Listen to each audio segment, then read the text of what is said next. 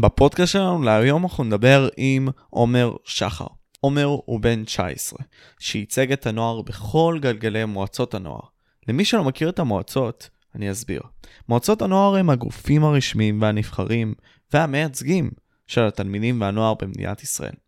ובתוך אותם גלגלי המועצות, עומר כיהן כיושב ראש עפולה, יושב ראש מחוז צפון, ולפני כשנה, בקדנציה של 2021-2022, כיהן כיושב ראש המועצה הארצית. בשיח עצמו דיברנו על כל מה שקשור לעתיד הנוער ועתיד המדינה.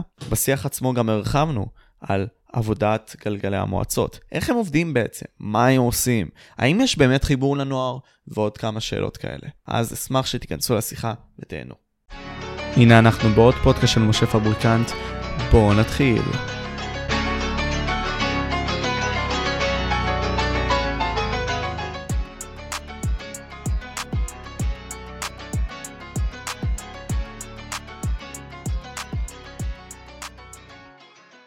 ראיתי אותך ברשתות וכאלה, מפעם לפעם, אחי, אבל כיף לראות אותך, כיף היה לראות אותך.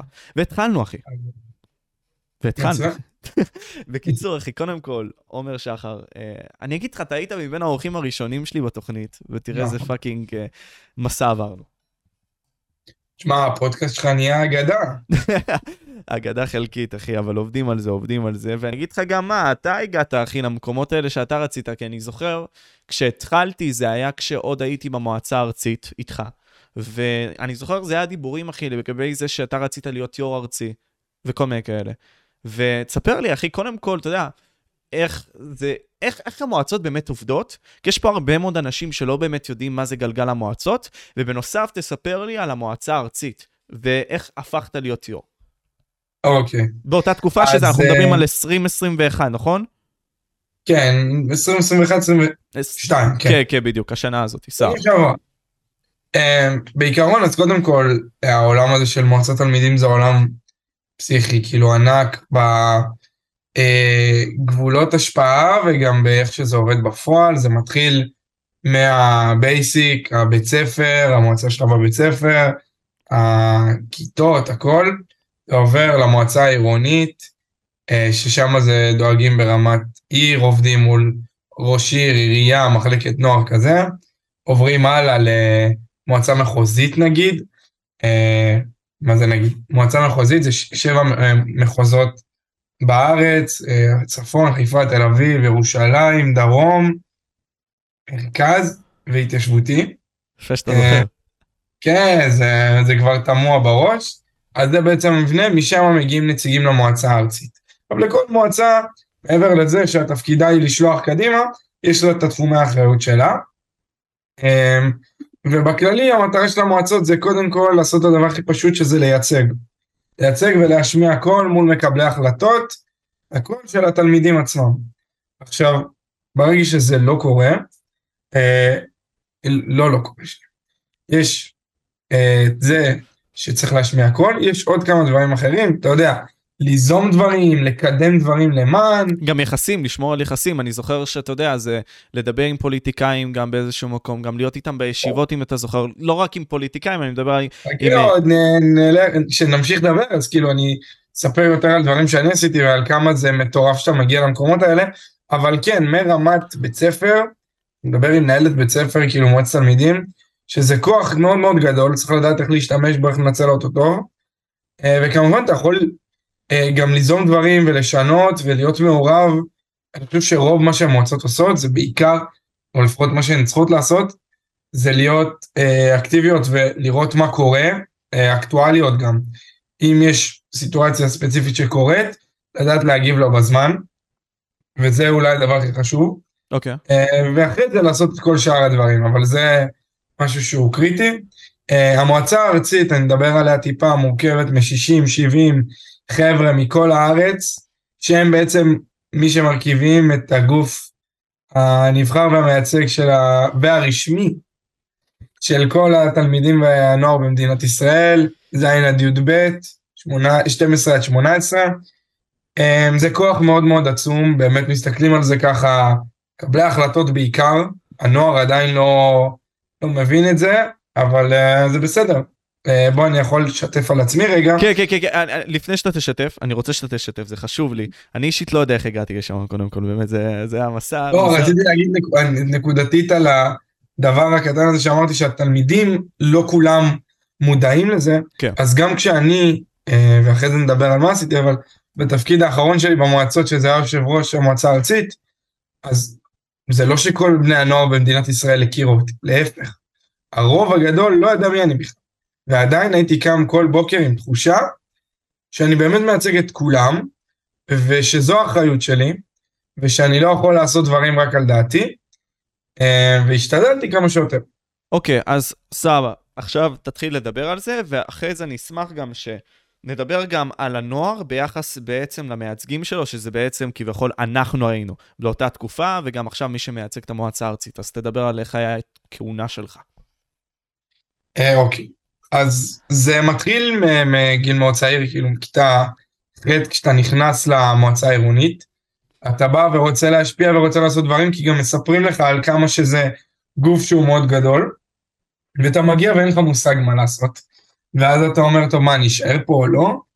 לאט לאט מתקדם עם השנים, לומד איך לעשות דברים.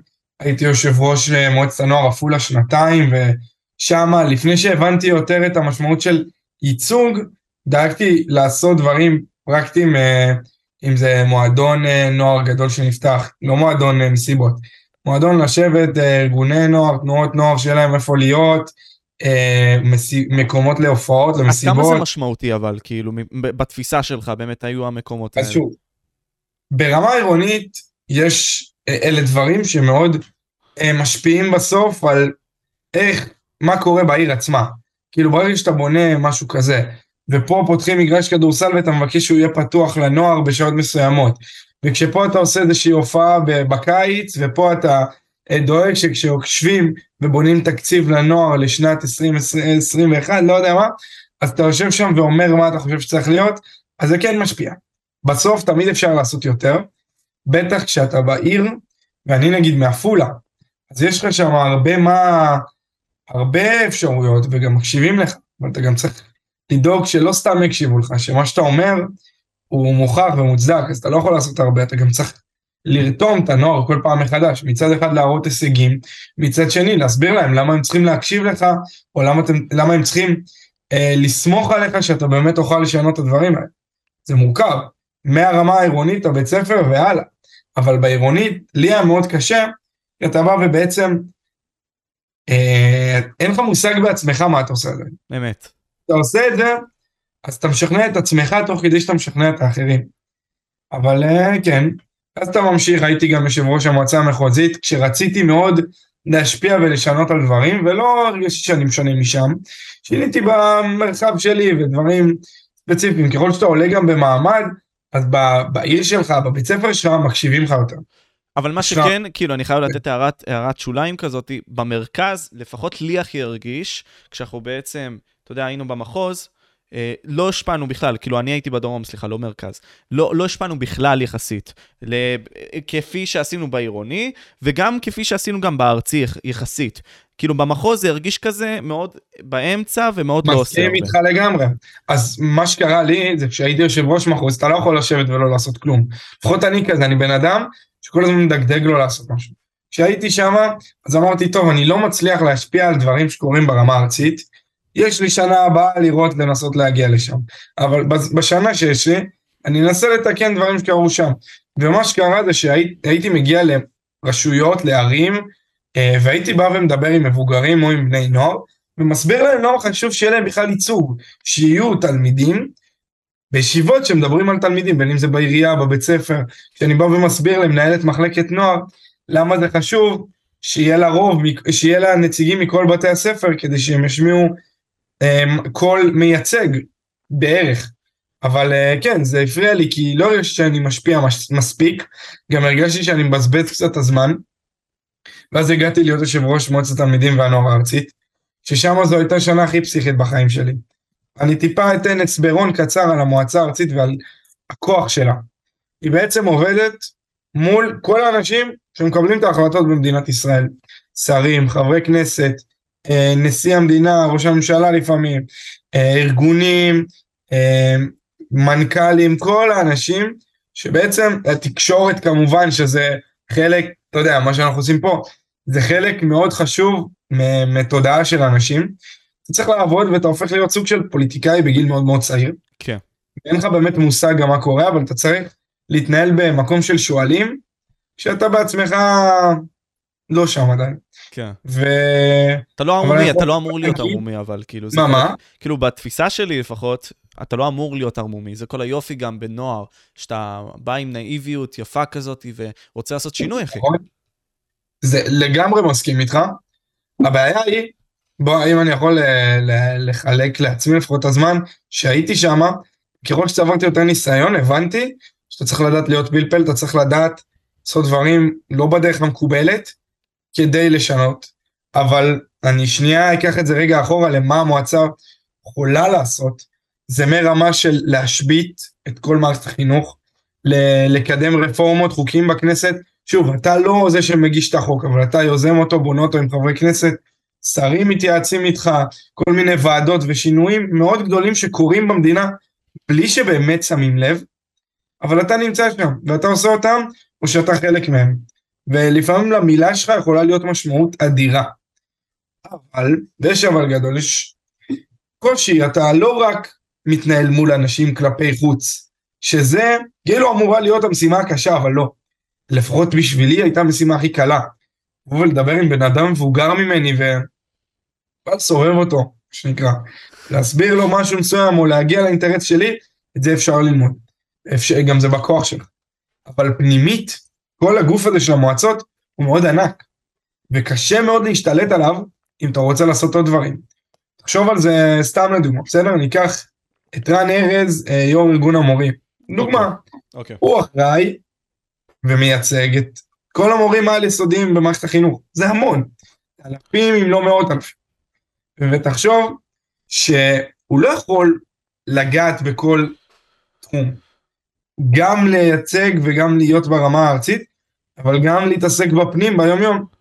אז יש לו צוות, יש לו אנשים שעובדים איתו ובשבילו. ופה זה קצת שונה, כי אתה צריך להפעיל חבר'ה שהם כמוני כמוך, הם פשוט, אתה נבחרת והם לא. ואז אתה צריך לגייס חבר'ה שיתנדבו, לעשות עבודה שהיא כאילו עבודה שחורה. זה מורכב מאוד.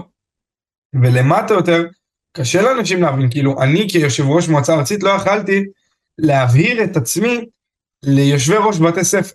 אז איך אתה יכול להסביר את זה בכלל לנוער שהוא לא במועצה? זה מורכב, קשה. אם יש לך עוד שאלות לחבר אז זהו, אז זהו, אז בדיוק, אני רוצה ממש לקחת את זה. כלומר, אני, יש לי מלא ביקורת בנוגע למועצה. אה, אני באיזשהו מקום חושב שאני הגעתי בהוויה שלא באמת עשיתי. לכל מקום שהגעתי במועצות, וזה עצוב, אחי, כי במקום מסוים, אתה יודע, מה שאני עושה עכשיו זה יש לי גוף תקשורת מסוים, קטן האומנם, אבל יש לי. והרמתי אותו לבד, אחי, בזמן שמועצת הנוער הייתה אמורה לעזור.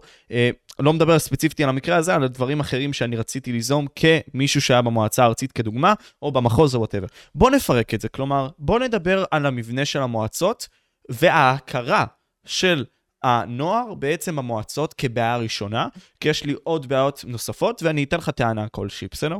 כלומר, זה די לא הגיוני מבחינתי, בסדר? ואני זוכר את זה, את כל השלבים האלה, אתה בטח, בטוח גם, את מה שעברת. Uh, כשהייתי בבית ספרית, אף אחד לא הבין מה זה מועצה. גם כשאנחנו ישבנו בישיבות, אחי, זה היה כזה בית זונות אחד גדול, אנחנו ישבנו שם בחטא הזאת, אני זוכר אותה עד עכשיו, והיינו מדברים על איך לשפר את הבית ספר והכל, איפה ננעלנו? במנהלת בעצם, שאתה יודע, תלוי אם היא עשתה או לא עשתה. לא לדעתי לא ננעלתם וגם איך לעשות. יכול מאוד גם... להיות, יכול מאוד להיות, ואני אשמח לשמוע את הדברים שלך גם מהצד שלך תכף. אז זה אחד, אחי. כאילו, לא הכירו אותנו, ובנוסף, אנחנו עשינו דברים ממש שטותיים בגדול, חוץ מדבר יחידי שאני יכול להגיד שעשינו שהוא יפה, שזה באמת לגשת לאותם אה, קשישים ולתת להם נגיד סתם עוגות, סתם... אבל אתה לא מייצג ככה שום דבר בעצם, אתה בדיוק. עושה התנדבות. בדיוק, בדיוק. זו התנדבות פר אקסלנס מאשר להביע את הקול של הנוער בבית ספר שלך, ולדבר על הבעיות בבית ספר שלך, שזה תכלס מה שהבית ספרית אמורה לעשות. אז אוקיי, אני, אני יכול לדבר על זה תכף, אני רוצה שלאט לאט נעלה, כי רציתי לתת את הכל. בואו נדבר קודם כל על הבית ספרית. הבית ספרית. אוקיי. בגישה האישית שלי, ואני אשמח לשמוע מה יש לך להגיד, היא אמורה לטפל בבעיות בבית ספר במישור של הנוער. זה הכל, ולהציג את זה למורים ולהנהלה. מה שאנשים לא מבינים ושנמצאים, אני הבנתי את זה רק בי"ב בערך, שמועצה בית ספרית יש לה המון המון המון המון כלים, וגם הכי פחות בירוקרטיה לעשות דברים. קודם כל, היא הכי קרובה למי שבוחר אותה. בסוף, אתה יודע, אני רואה אותו במסדרון הולך, את מי שאני מייצג, שזה לא קורה כשאתה בגלגלים גבוהים יותר. מה שקורה, יש דברים שאנשים לא מבינים שאפשר לעשות ברמת בית ספר. כשאתה כמועצת תלמידים בוחר נציג מכל שכבה, ואתה אומר לו שב עם רכז פדגוגיה, רכז שכבה, ותקבע יחד איתו בתחילת שנה את לוח המבחנים. זה משהו שאפשר לעשות, וכמעט לאף אחד לא יהיה התנגדות על זה. יש, לדוגמה, שאתה בא ואומר, אנחנו רוצים כל טיול שנתי שיש, או כל טיול שנקבע, שיהיו חבר'ה ממועצת התלמידים, שהם חלק מהבנייה של התוכניה, של הבנייה של מה קורה בפועל, של הובלה של מנהיגות. למה אני אומר את הדברים האלה? ויש לי עוד דוגמאות, כן? אבל אני אומר את הדברים האלה כי הם הדברים הראשונים והבסיסיים ביותר שאתה יכול איתם להתחיל לייצג. עוד משהו שאני חושב. אני גם עושה היום הרצאות ומדבר עם מועצות תלמידים על הדברים הבסיסיים האלה של לפני שתרצו לשנות כל העולם, תעסקו, תשנו את הדבר הקטן הזה. שבו פעם בשבוע עם הכיתה שלכם שאלו אותם מה מפריע לכם ותשתף אותם מה אתה עושה כדי לפתור את הבעיות. סטטוס, דברים כאלה. שוב, אולי מניסיון וזה, אז הדברים האלה באים, אבל זה מאוד פשוט ברגע שמנגישים את זה נכון. והמועצות לא מקבלות את הידע מהרשות נגיד, מהמועצה העירונית, למה כדאי שהמועצה הבית ספרית תעשה את הדברים, או איך היא יכולה בכלל. ברגע שיבינו שכדי לקבל את האמון של המנהלת, בלעשות איזה משהו גרנדיוזי, אתה צריך לקבל את האמון מלשבת איתה בשיחה. על מה שאתה רוצה, על איזשהו, לא יודע, על ערב, על אה, טקס פתיחת שנה של מה המועצה, איך היא תורמת לאירוע. מה אולי כדאי לעשות, שזה לא יהיה טקס משעמם עם אה, שתי מורות שמדברות, אלא משהו טיפה... אבל תבין אחי, אתה בעצמך אמרת, נראה לי זה היה ברשותית אמרת, שאתה יודע, זה, אנשים לא יודעים איך לתקוף את זה, ואמורה להיות איזשהו, איזשהו בסיס שיכווין אותך לזה. ואני מאמין אישית שהרכזות שמנהלות את המועצות לא נותנות את זה, ו... אתה יודע למה? אוקיי. אני אגיד לך למה. מה שקורה היום זה שאתה יודע, בגלל, לא יודע מי אשם בזה, אבל אולי זה גם בגלל ש... כאילו בשנים האחרונות, בעשור האחרון, המועצות, אה, היו או נתפסו כמתנגדות תמיד למערכת, או פשוט לא נתפסו כטובות, אז פחות ופחות משקיעים ברכזים למועצת תלמידים. וכשבא רכז שיש לו שעה בשבוע עם המועצה, וכל שאר השבוע הוא מחנך כיתה, הוא לא באמת יתרכז בזה, והוא לא באמת ייתן את המענה הנכון, וגם המחוז והרשות שצריכים לתת לבית ספר, ליו"רים את הכלים, הם לא עושים את זה. זאת בעיה. לדעתי זאת הבעיה הכי גדולה, כי אני אסביר.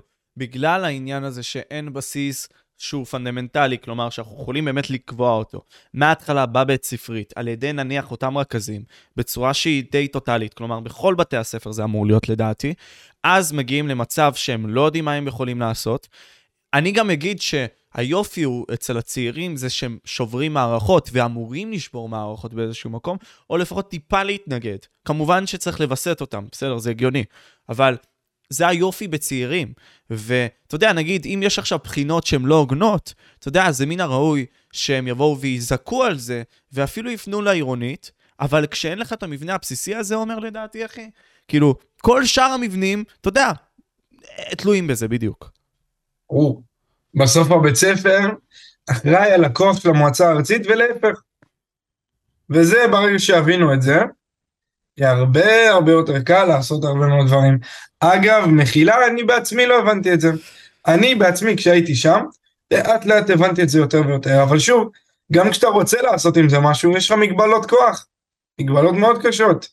אתה לא יכול אה, אה, לפשול שרוולים ולהיכנס לזה בכל הכוח. יש גלגלים, שזה כאילו מצד אחד אמור להיות יעיל, אבל זה קצת תוקע את זה. אז עד שישפרו את זה, יהיה מאוד מאוד קשה להנגיש דברים לנוער, ושיהיה את, ה... התרומה ההדדית הזאת. אבל ככה משתיקים אותנו, אחי, כי אתה יודע, אני אומר לעצמי, כל המערכות האלה בסוף, כי אין מה לעשות, מערכות זה דבר שהוא, ס, ס, יש לו את הטוב ויש לו את הרע, אבל המערכות האלה, לדעתי, פועלות ככה שהם ישתיקו את הצעירים מלעשות דברים שמשנים את הדברים בכללי במשרד החינוך והכל.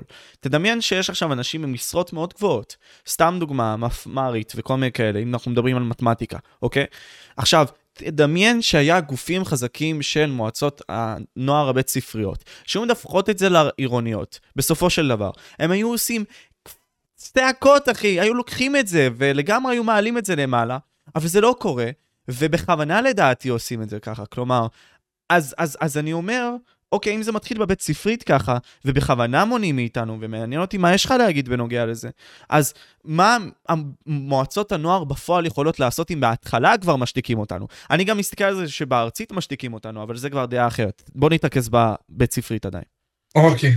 כשאתה מדבר על מועצה בית ספרית לדוגמה, אז אני חושב שאתה יודע, אפשר להסתכל על זה בתור השתקה, אבל מצד שני, יש אה, כאילו המועצות בעצמן לא כאילו עוצרות את עצמן מלדבר. אני חושב שאני כשהייתי יו"ר ארצי והיה איזושהי בעיה עם בגרות במתמטיקה, קיבלתי לטלפון האישי שלי אלף פניות. בטוח שכמעט רובם לא היו ממועצות תלמידים. פשוט איכשהו הופץ הטלפון שלי וכתבו לי הודעות. אגב, עניתי לכל מי שכתב לי. אבל מעבר לזה, יש איזושהי בעיה שחושבים שיש דברים מנותקים, אבל יש, שוב, ההחלטות מתקבלות ברמה הארצית. זה כמו שהיום סתם, להבדיל אלף הבדלות, שבאה הממשלה, לא משנה איזה ממשלה, ויש איזה פיגוע חס וחלילה או משהו שצריך לתקוף בעזה או בכל מקום אחר, אוקיי. Okay. ובסוף היא מחליטה לא לעשות את זה. אז יש איזה שהם שיקולים מאחורי זה, שאתה ואני האזרחים לא יודעים את זה. מסכים, ככה פוליטיקה עובדת. אגב, זה גם אולי בגלל איזשהו כשל בהסברה, אבל גם בגלל שזו המציאות. אגב, זה קורה גם במועצות, בדרכים אחרות. ברור שיש דברים שהם לא כך, אבל כשאתה בא ואומר אני רוצה לשנות משהו, בסוף אתה גוף מייצג, אבל אתה לא על ה... כאילו, אתה לא על... כאילו, אתה לא זה שמחליט, בפועל. כן. מי שמחליט זה מי שאתה צריך לשכנע אותו, או להסביר לו. ושם לפעמים זה מתפספס. אני חושב שאין דבר כזה שמתעלמים. פשוט לא מצליחים להעביר מסר בצורה נכונה, או שזה לא תלוי בהם. שוב, יש לי המון ביקורת, גם על עצמי, על דברים שעשיתי, על דברים שהיו, אבל בסוף, אני לא חושב שזה השתקה, אלא יותר פשוט חוסר הצלחה, כאילו, נתקעים בהסברה. אוקיי, ו... אבל, אבל אוקיי, סבבה, אני זורם איתך, אוקיי? עכשיו יסבירו. אוקיי? ואנחנו מגיעים עכשיו מהבית ספרי, תכף נגיע לעירונית, למחוזית ולארצית, ותכף נתקדם מהר יותר, אבל אוקיי, יסבירו. ייתנו לך את המבנה הנכון, יגידו לך, זה מה שאתה יכול לעשות בערך, אוקיי? ואתה יודע, הצעירים יכולים לשבור את הגבולות האלה, זה כל היופי שהם יכולים להגיד כזה, יש גבולות, בוא נשבור אותם, לאט-לאט כזה. אוקיי, מה, מה אתה חושב שהיה מפה הולך? כלומר, לאן אנחנו היינו הולכים, כמועצה או כנוער כמייצג? שוב, קשה מאוד במבנה הנוכחי של המועצות לייצג, באמת. כאילו, שיגיע נער מבית ספר, או תלמיד רגיל שהוא לא במועצה, והוא ירגיש שהקול שלו נשמע. אני שוב פעם מקביל את זה לקלפי. הצבעתי למפלגה. לא בטוח שהיא, אני מרגיש שהיא מייצגת אותי. אבל במועצות זה קצת שונה, כי אתה בכלל לא בוחר את מי שנמצא למעלה, ואפילו אין לך מושג לפעמים מי נמצא. באופן ישיר הכוונה. בדיוק. אתה בוחר כאילו באופן עקיף, ובאיזשהו שלב זה כבר הופך להיות הקליקה המאוד מסוימת, שאני לא חושב שזה דבר רע, אלא פשוט צריך לנהל את זה בצורה יותר יעילה וקשה מאוד לעשות את זה. אה, בגלל זה המבנה הוא קצת בעייתי, אבל כן אני מבין את הרציונל שלו, פשוט לא עובד פה. אוקיי, okay, בוא, בוא נגיע עכשיו לרשותית, וגם נקפוץ מהר למחוזית, oh. כי נראה לי אין, אין כל כך הרבה מה להרחיב במחוזית. ברור. ברשותי, הקיום של המועצה הוא בין החשובים ביותר, לדעתי. כאילו, בוא נגיד ככה, אם מתוך ארבע מועצות, זה על מקום שתיים עם הבית ספר. בסדר? או יודע מה, אני אגיד הפוך, אני אגיד הפוך. מקום שתיים עם המועצה הארצית. מסכים. למה? כי למועצה הרשותית יש המון המון כוח, וגם את הכי הרבה אפשרויות להשפיע באופן ישיר. כי אתה עובד ישירות מול ראש עיר, מנהל מחלקת, כאילו, מול האנשים שבהחלטה אחת יכולים באמת להפוך הרבה מאוד דברים. וככל שאתה מצליח להיות טוב יותר, ושם זה גם עניין של ניסיון לדעתי. בוא נגיד ככה, להבדיל ממועצה ארצית, מחוזית בית ספרית, ששם גם יש תחלופה והכל בראשותי, לרוב אם יש איזה יו"ר שנבחר שם וטוב לו, אז הוא יהיה שם שנתיים שלוש, ויצליח לשנות דברים. ולמה אני אומר את זה? כי צריך לזה זמן, צריך לקלוט את המערכת, את הפוליטיקה המקומית, את הדברים האלה. בכל מקרה, קשה מאוד, וזה הקושי העיקרי למועצה רשותית, זה להביא את הנוער מרמת אני תלמיד בבית ספר, אני במועצת תלמידים בית ספרית, לאני בא להשפיע בעירוני, וככה קשה מאוד לשמוע קול של הרבה מאוד אנשים, ומגיעים לשם חבר'ה לפעמים שחושבים שזו תנועת נוער. ושם מתחילה הבעיה, שגם מחלחלת למעלה. מסכים, ואני אתן את האינפוט שלי בנוגע לזה, את האוטפוט יותר נכון. ת, ת, תשים לב לזה, אחי. אנחנו, אני, אני זוכר את זה בוודאות. כל פעם כשהיה דברים, נגיד סתם בעיר שלי, כל פעם היינו זועקים, כל פעם היינו מדברים, אחי, כל פעם. כלומר, הנוער היה מהדהד ואני הייתי מרגיש את זה, אחי, בבית ספר שלי, אוקיי? אבל שום דבר לא היה קורה. כלומר, אתה רואה, נגיד סתם, אה, נוער מדבר על מקומות בילוי. נעשו בסופו של דבר, אבל אחרי מאבק עצום, אחי. מקום חדש לנוער, לא נעשה, אחי. כלומר, מה שאתה דיברת עליו שהוא חשוב. אבל מעבר לזה, גם מקומות, אתה יודע, אני, מעבר למקומות בילוי, גם הדברים שאתה יכול להשפיע בהם, בין אם זה בעשייה בעיר, לבנות מקומות מגניבים, אתה יודע, זה מאוד קשה, וברוב אין לך את התמיכה הזאת מהארגונים האלה.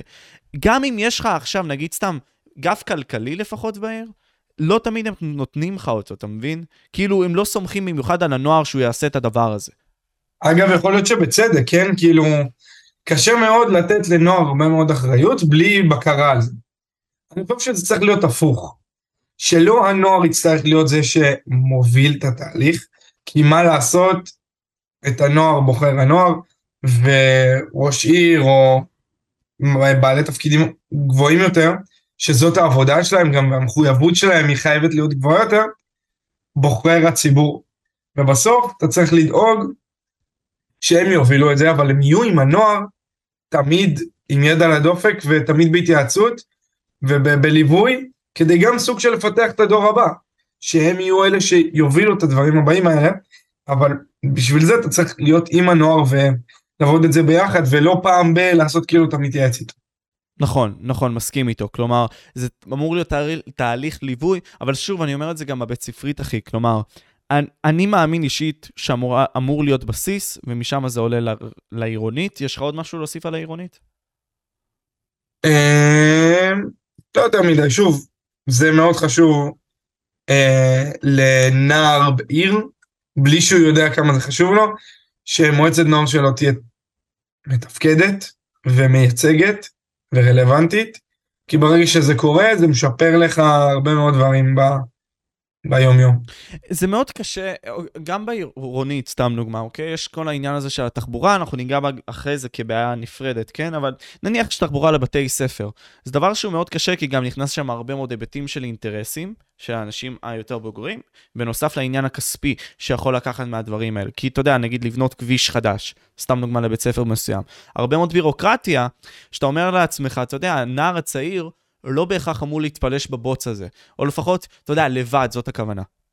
אז מה שאני חושב שהוא מאוד נכון למה שאמרתי גם על המועצה הארצית, פשוט כל שלב בשלב שלו, כשאתה יו"ר מועצה עירונית גם, אתה צריך לדעת לחיות את הפוליטיקה הפנימית. זה אומר שאתה צריך טיפה להביא, להיות שם יותר מחצי שנה, שנה, ולקרוא את הדברים האלה, כדי שתוכל אחרי זה לשנות בעצמך. אבל שוב, עדיין, לא מצופה מנער להתפלש בבוץ הפוליטי, בגלל זה גם השאיפה מיו"ר מועצת נוער עירונית, לא יכול, כמו ליו"ר מועצת תלמידים ארצית, לא יכולה להיות כמו שהשאיפה מיו"ר מרכז השלטון המקומי, או מרן ארז, או מיפו בן דוד. למה? משאבים, גיל, ניסיון, ידע וכוח. כאילו, בסוף אתה שולט באנשים שהם לא חייבים, תקשיב לך, בארגונים כאלה ואחרים, יש לך איזושהי סמכות קצת יותר גבוהה. וגם בלי קשר, אתה יודע, עצם העובדה שהנוער, שוב, לא מוקיר בנו כהמייצגים שלו, למרות שכביכול אנחנו המייצגים שלו, אתה יודע, זה גם הבעיה. כמו שאמרנו, ואמרנו את זה כבר אבל- כמה פעמים. אבל יהיה לך מאוד קשה לבנות מודל שיגרום לנוער כן להאמין בזה. אה, שוב, אני לא מאמין בזה, אחי. זה לטוב ולרע, כן? כי תחשוב מה היה קורה לי כעומר, אם, או לא משנה, לרן שיושב ראש עכשיו, אם בזמן שיש בלאגן של רפורמה משפטית בחוץ ובעד נגד הכל, כל התלמידים במדינת ישראל היו אלה שבחרו בו. והוא, והיו כותבים לו מאות, עשרות אלפי הודעות ביום, לבחור צעד להביע את זה, או על כל הבעיה הכי קטנה. שוב, זה לא איזה משהו שהוא בורח מאחריות, אלא משהו שבשביל שהדברים האלה יקרו, אתה לא יכול לעשות דבר כזה בהתנדבות בזמן שיש לך תעודת בגרות, הכל. אני חושב שיש איזושהי מגבלת כוח למועצה, שעדיף גם לה וגם לתלמידים וגם לכולם, שהיא תישאר במגבלת כוח הזאת ולא תעלה מעל. אני, אני קשה לי להסכים איתך, ואני אגיד גם למה, ותכף נגיע למחוז. תדמיין שמערכות, ואנחנו, גם אתה תחווה עכשיו את הצבא, אה, מערכות זה דבר מגעיל באיזשהו מקום, אבל גם, אתה יודע, פשוט באיזשהו מקום. כי מצד אחד, אתה יודע, אם אתה עכשיו עובד במערכת מסוימת, אתה יודע, אומרים לך מה לעשות, אתה חושב וזהו. כאילו בעיקרון אין פה יותר מדי פרוסס של מחשבה עצמאית. כי שוב, אתה לא היוצר העצמאי. עכשיו, מגיע פה איזושהי סוגיה כלשהי, אוקיי, אם אנחנו עושים את אותם דברים כל הזמן אותו דבר, ואנחנו מקבלים את אותן תוצאות, למה אז לא לשבור את המערכת ולבנות אותה מחדש? ברור. זה משהו אחר. וזה לא קל, ברור, ברור, מה שאני מדבר עכשיו לא, זה לא, לא, נאיבי. לא לקלות. אני מדבר על מה בסוף תהיה התוצאה. וזה, ש... שאלה שהיא מורכבת הרבה יותר מ... אתה יודע, לבוא ולהגיד, אה, בוא נפרק נבנה מחדש. כי בוא נגיד, המצב שהוא היום, הוא לא טוב, אבל הוא גם לא נורא. כאילו, בסוף יש המון דברים שהנוער שיושב במועצת תלמידים כן משפיע ומשנה. אתה לוקח סיכון כלשהו, כשאתה שובר את השורות ומערבב את הכל, כי אני לא חושב שמישהו אי פעם מצא או ימצא את הנוסחה למועצה עובדת, מייצגת ומתפקדת, כמו שאתה ואני רואים את זה, כי יש בזה עוד עניין של תקציבים, של uh, מעמד, של בסוף נער בן 18 הוא גם מתגייס והוא לא רק, uh, הוא לא יכול להמשיך את התפקיד שלו לעד או לפחות עוד שנה, אז יש באגים, יש דברים שצריך לשנות, אבל אני חושב שבכולל אין באמת פתרון לזה. הפתרון האמיתי לזה הוא שפשוט מי שחשוב לו מספיק ינסה להשפיע או דרך המועצה או בדרך אחרת, אבל אי אפשר לשנות ארגונית יותר מדי, כנראה שאתה לא תסכים איתי על זה. אני פשוט אומר, תנסה רגע לחשוב על מה אתה רוצה להשיג בזה. אוקיי. והאם כל שינוי, לא משנה איזה, ישיג את זה.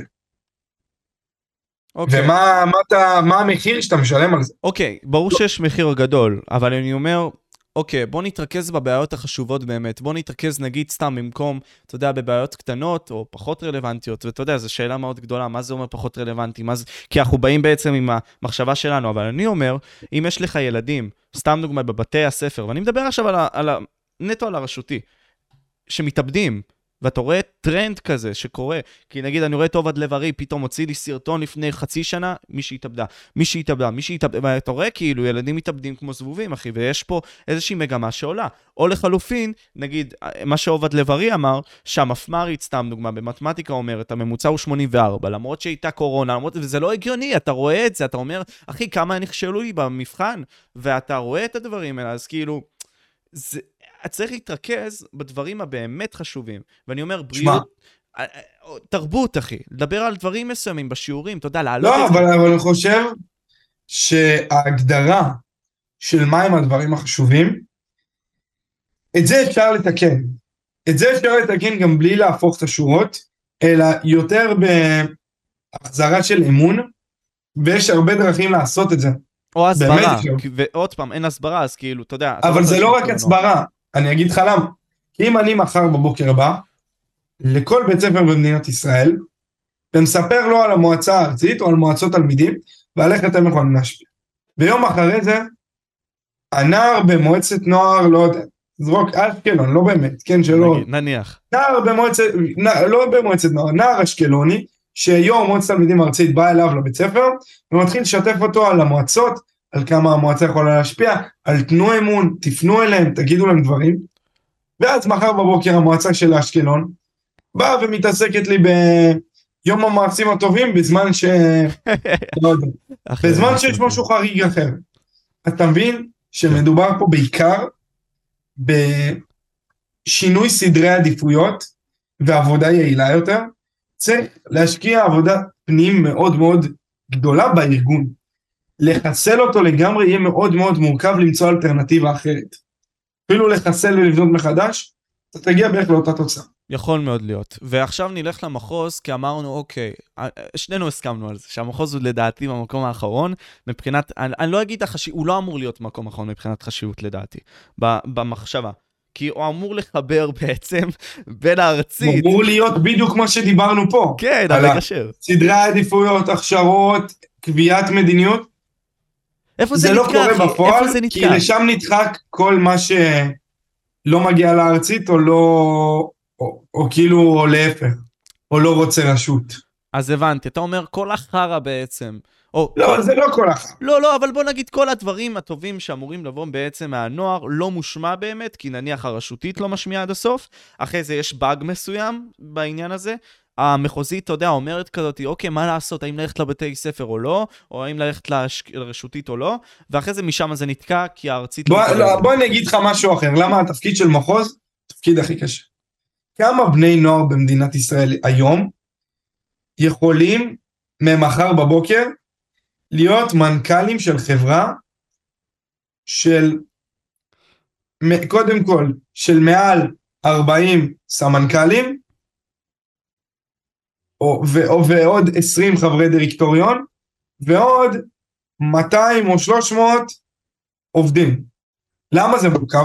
כי שמה, במחוז, אתה לא צריך ליזום או לייצג או להיות.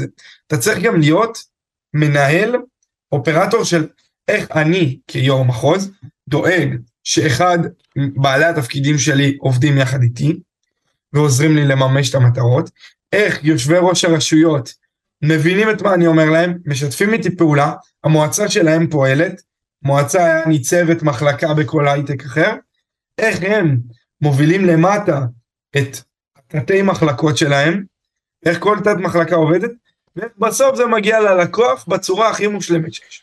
גם אני וגם אתה לא היינו מצליחים לעשות את זה בחודש הראשון, בוודאות. מסכים. גם לא בשנה הראשונה, ואחרי שנה זה מתחלף.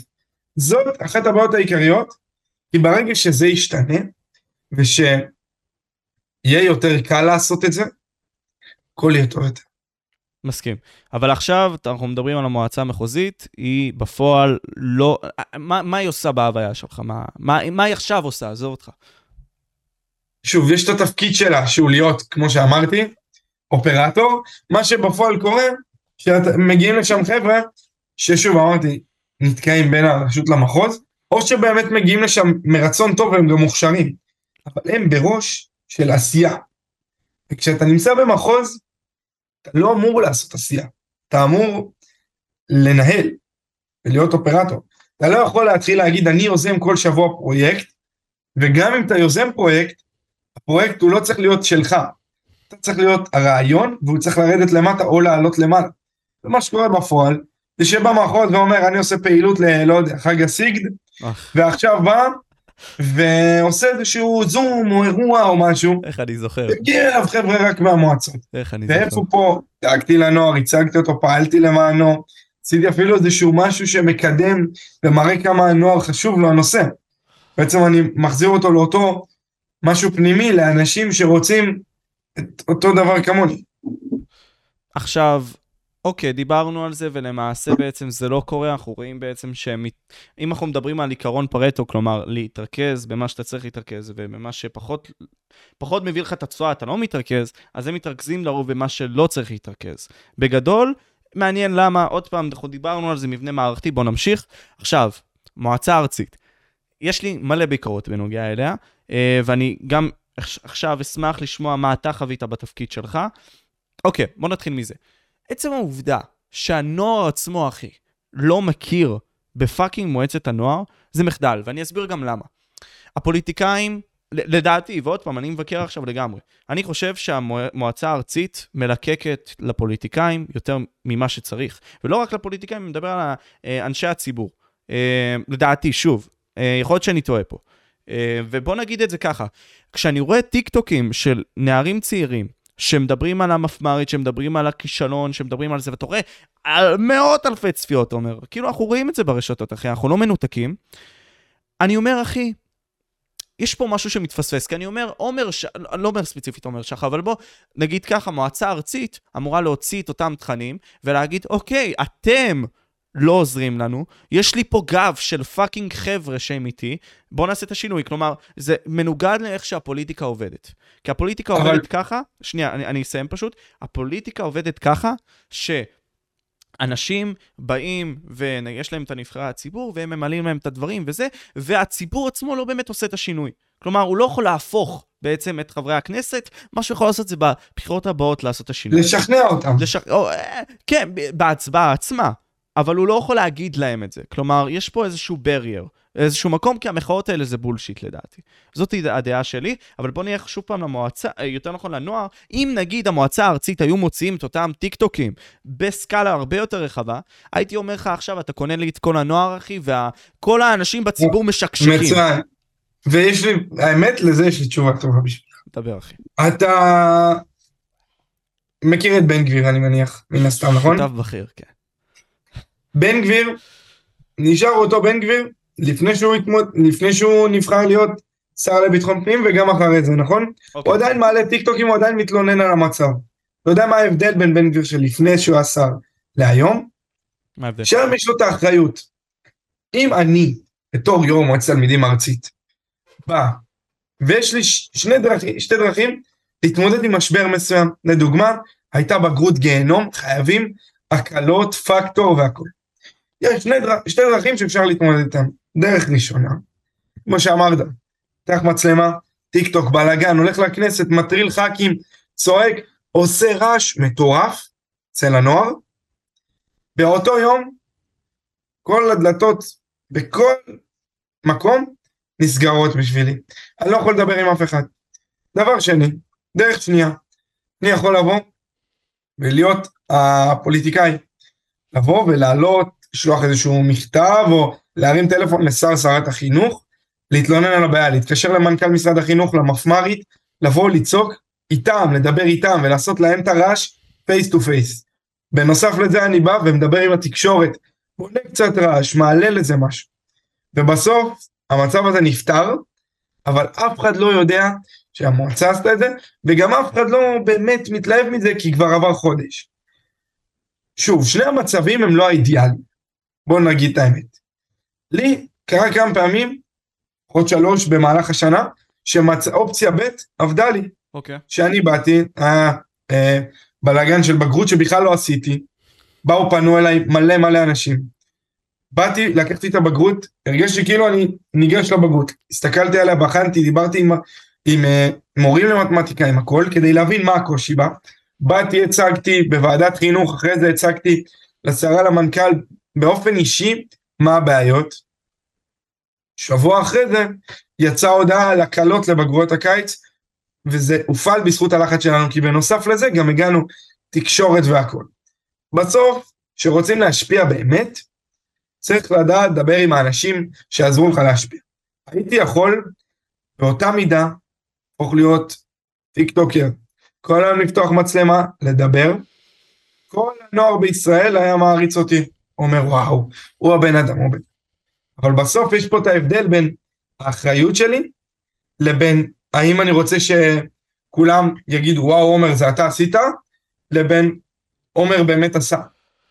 וזה מורכב, אבל זו האמת בסוף. אז אני אחדד את עצמי. Uh, קודם כל אני מבין מה אתה אומר. באיזשהו מקום אנחנו מגיעים לעולם, ואתה יודע, אני קראתי הרבה מאוד כתבים של פוליטיקאים בשביל להבין פוליטיקאים, כי אני חושב שדווקא הם הרשעים בין הגדולים בעולם. Uh, קראתי את מקיאוולי וכל מיני כאלה, כלומר הערמומיות והאריה וכל מיני כאלה. לא זאת ממיקמה, כן. לא, לא זאת ממיקמה, הקשר. ואתה רואה כאילו, אחי, אני אומר לעצמי, אוקיי, נניח ואני זורם איתך. למה כל הסרטונים המתייפפים האלה, במהלך השנים, לא מדבר עכשיו על הזמן שלך, אני זוכר את הסרטונים לא. האלה. לא, לא, אבל היו סרטונים מתייפפים מאוד, כלומר, שאתה יודע, כזה, דברים שהם לא כל כך חשובים.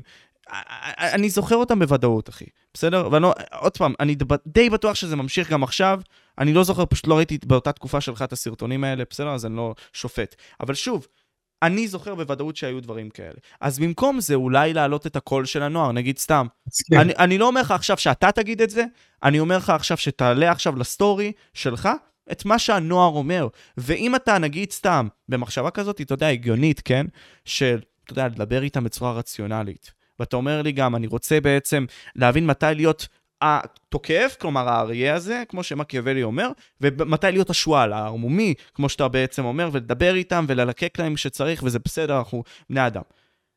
למה לא, לא, לא להראות את זה להם? כלומר, פיזית, כהוכחה, וזהו. כאילו, ככה, ככה אתה תקנה גם את העימות של הנוער, וגם ברור. אתה תביא את הדעה של עצמך.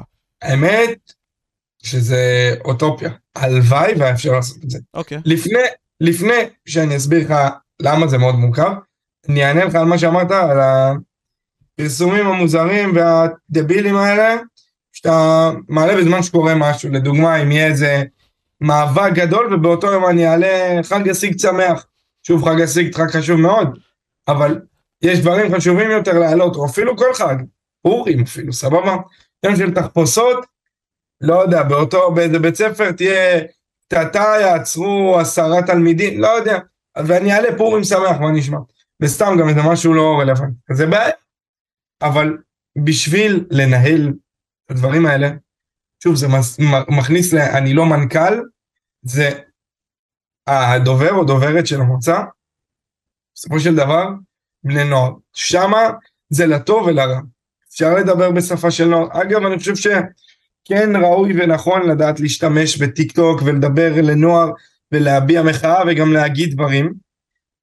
ובזה יש המון מקום להשתפר. אבל מצד שני, קשה לי לבוא בטענות יותר מדי, גם לעצמי, כי בסוף, היום, אחרי שאני חצי שנה עובד בשיווק ובפרסום והכל, פתאום מבין כמה הייתי יכול לעשות דברים אחרת ולהנגיש אחרת. אבל זה אחרי שעבדתי חצי שנה. ותחשוב מה, עוד שלוש שנים אני אגיד, הייתי מנהל אה, פלטפורמה מטורפת, אבל אני לא, כשאתה נמצא שם, קשה מאוד מאוד להיות זה שבאמת עושה את זה. גם לפני שאתה מגיע, אתה אומר אני אעשה, ואתה מגיע ואתה לא יכול. נכון, אני אבל... אני מקווה אבל, שזה אבל... מצליח ל... להסביר טיפה מה, מה זאת אומרת. אז אני אגיד לך משהו, אוקיי? כלומר, אני בגישה האישית שלי, אני מאוד, מאוד אוהב אנשים כמו קניה ווסט לפני מה שקרה לו, שכאילו, אתה יודע, יש יופי טהור כזה שאומר כזה, וואלה, צריך לבנות קבוצה ומערכת סוג של שתעזור לך להגשים את מה שאתה רוצה, אבל בתוך זה יהיו צעירים. וצעירים בוערים, כן? אבל צעירים שמנסים ללכת רחוק, אחי, ולהגשים את עצמם. אז אוקיי, אתה אומר לי עכשיו, אתה יודע, זה קשה וכל מיני כאלה, וזה אוטופי, אבל אני אומר, למה לא לבנות את המערכת הארצית של המועצה הארצית, בכך שהיא תהיה עטופה באנשים שיעזרו לה להיות, נגיד סתם, אה, יהיה מישהו שאחראי על מדיה, סתם דוגמה חיצוני שיעשה לכם חפיפה, ויגרום לכם להגשים את החלומות שלכם למציאות. כי שוב אני אומר, הקטע הוא... כסף. ש... אין בעיה, אבל אוקיי. לא, לא, אני אומר, זאת, זאת, כאילו, אתה צודק רצח בכל מילה שאתה אומר.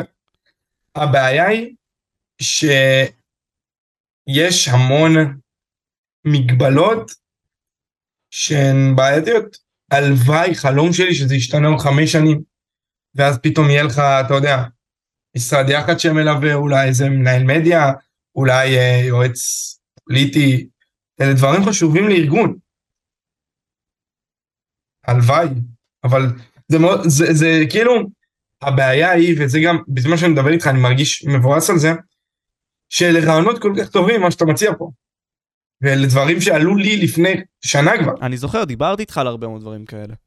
והבעיה היא שיש פער מאוד גדול בין מה שאתה מת לעשות לבין מה שאפשר לעשות, וזה פשוט מבאס. כאילו, זה יבאס כל תלמיד שישמע את זה, שאני אגיד לו שאין פתרון למי שמייצג אותו, חוץ מהפתרון הנוכחי.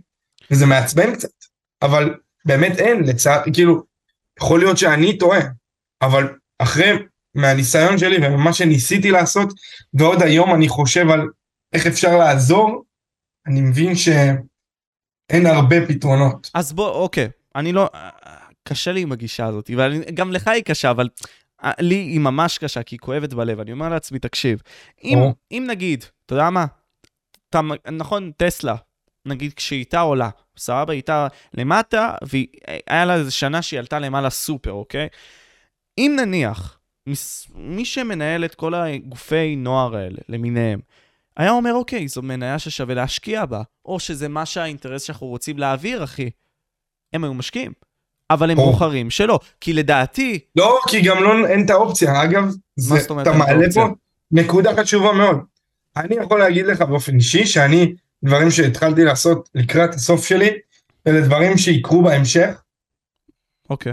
זה באמת לגייס אה, כספים, כאילו יש עמותה שמלווה את המועצה, אה, בדיוק בשביל זה, כאילו עמותה של הבוגרים של המועצה, שהיא יכולה להוות סוג של צינור כלכלי, שעוזרת למועצה לקבל כספים ולהשתמש בהם, ואני חושב שאם זה יצליח, ולדוגמה מועצות הצליחו לגייס סכום כסף מסוים, שהוא מכובד, ויהיה להם תקציב שעל פיו הם יתנהלו, פתאום תראה שינוי מסוים. קשה לי לאכול את זה, אתה יודע, עומר, כאילו, כי, או, אנחנו נתעמק על זה שנייה, אני פשוט אגיד, אוקיי, יש, נגיד, סתם, אני אקח אותי כדוגמה. כי אני הייתי אאוטסיידר שלא יודע איך הגעתי למועצות, ותחשוב על זה, אני, אני הצעתי לעשות פודקאסט במועצות, סבבה? ואמרו לי לא, מבחינה תקציבית, אני לא זוכר מי אמר לי את זה, אבל אני זוכר בוודאות שקרתה השיחה הזאת.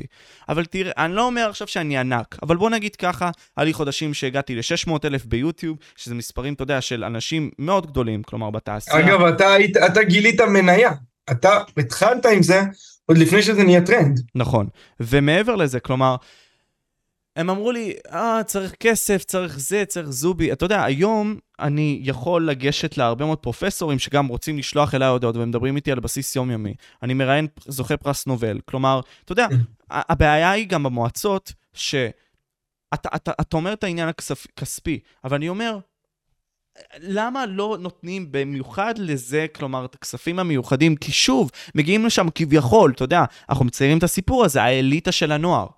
האליטה של הנוער. הלוואי וזה האליטה של הנוער. הלוואי, זה לא באמת, אבל לא, בוא אני אגיד לך, אומרים את זה ככה, אבל בסוף, אני מעפולה, אתה מאשקלון. כן.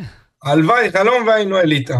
הלוואי והיה לנו דירות בתל אביב ומלא כסף, כל מיזם הרחב היינו יושבים באולפן ומדברים על כוס קפה כנראה. אשכרה. או אולפן שלי או שלך, משהו. אבל בסוף, אה, אני חושב שיש אה, וכאילו, אתה יודע, אנחנו יכולים לדבר עוד הרבה זמן על המועצות. כן. אבל הבעיה היא שיש המון המון באגים קטנים גדולים, שהם אלה שמונעים את דברים מסוימים לקרות, ואז בסוף כשאתה מגיע לאיזושהי סיטואציה של מבוטל, מבוטל משהו או קורה עוול לתלמידים, והמועצות לא מנהלות את האירוע, זו התוצאה הסופית. אבל לתוך זה כל הבאגים האלה נכנסים. ואני חושב שפה הבעיה העיקרית. ברגע שמועצות ידעו לנהל אירועים, הכוונה לנהל אירוע, זה כשקורה משהו, להיות הראשונים שמגיבים, להיות הראשונים שפועלים לזה, לתקשר את זה טוב כלפי חוץ, אחד, שתיים, שלוש, ארבע פעמים, האמון של הנוער במקום הזה יעלה. אם אני בשנה שלי הצלחתי לעשות את זה פעם אחת אולי, ועוד חמש-שש פעמים לנהל אירוע בלי לתקשר אותו החוצה, זה באג רציני שלי.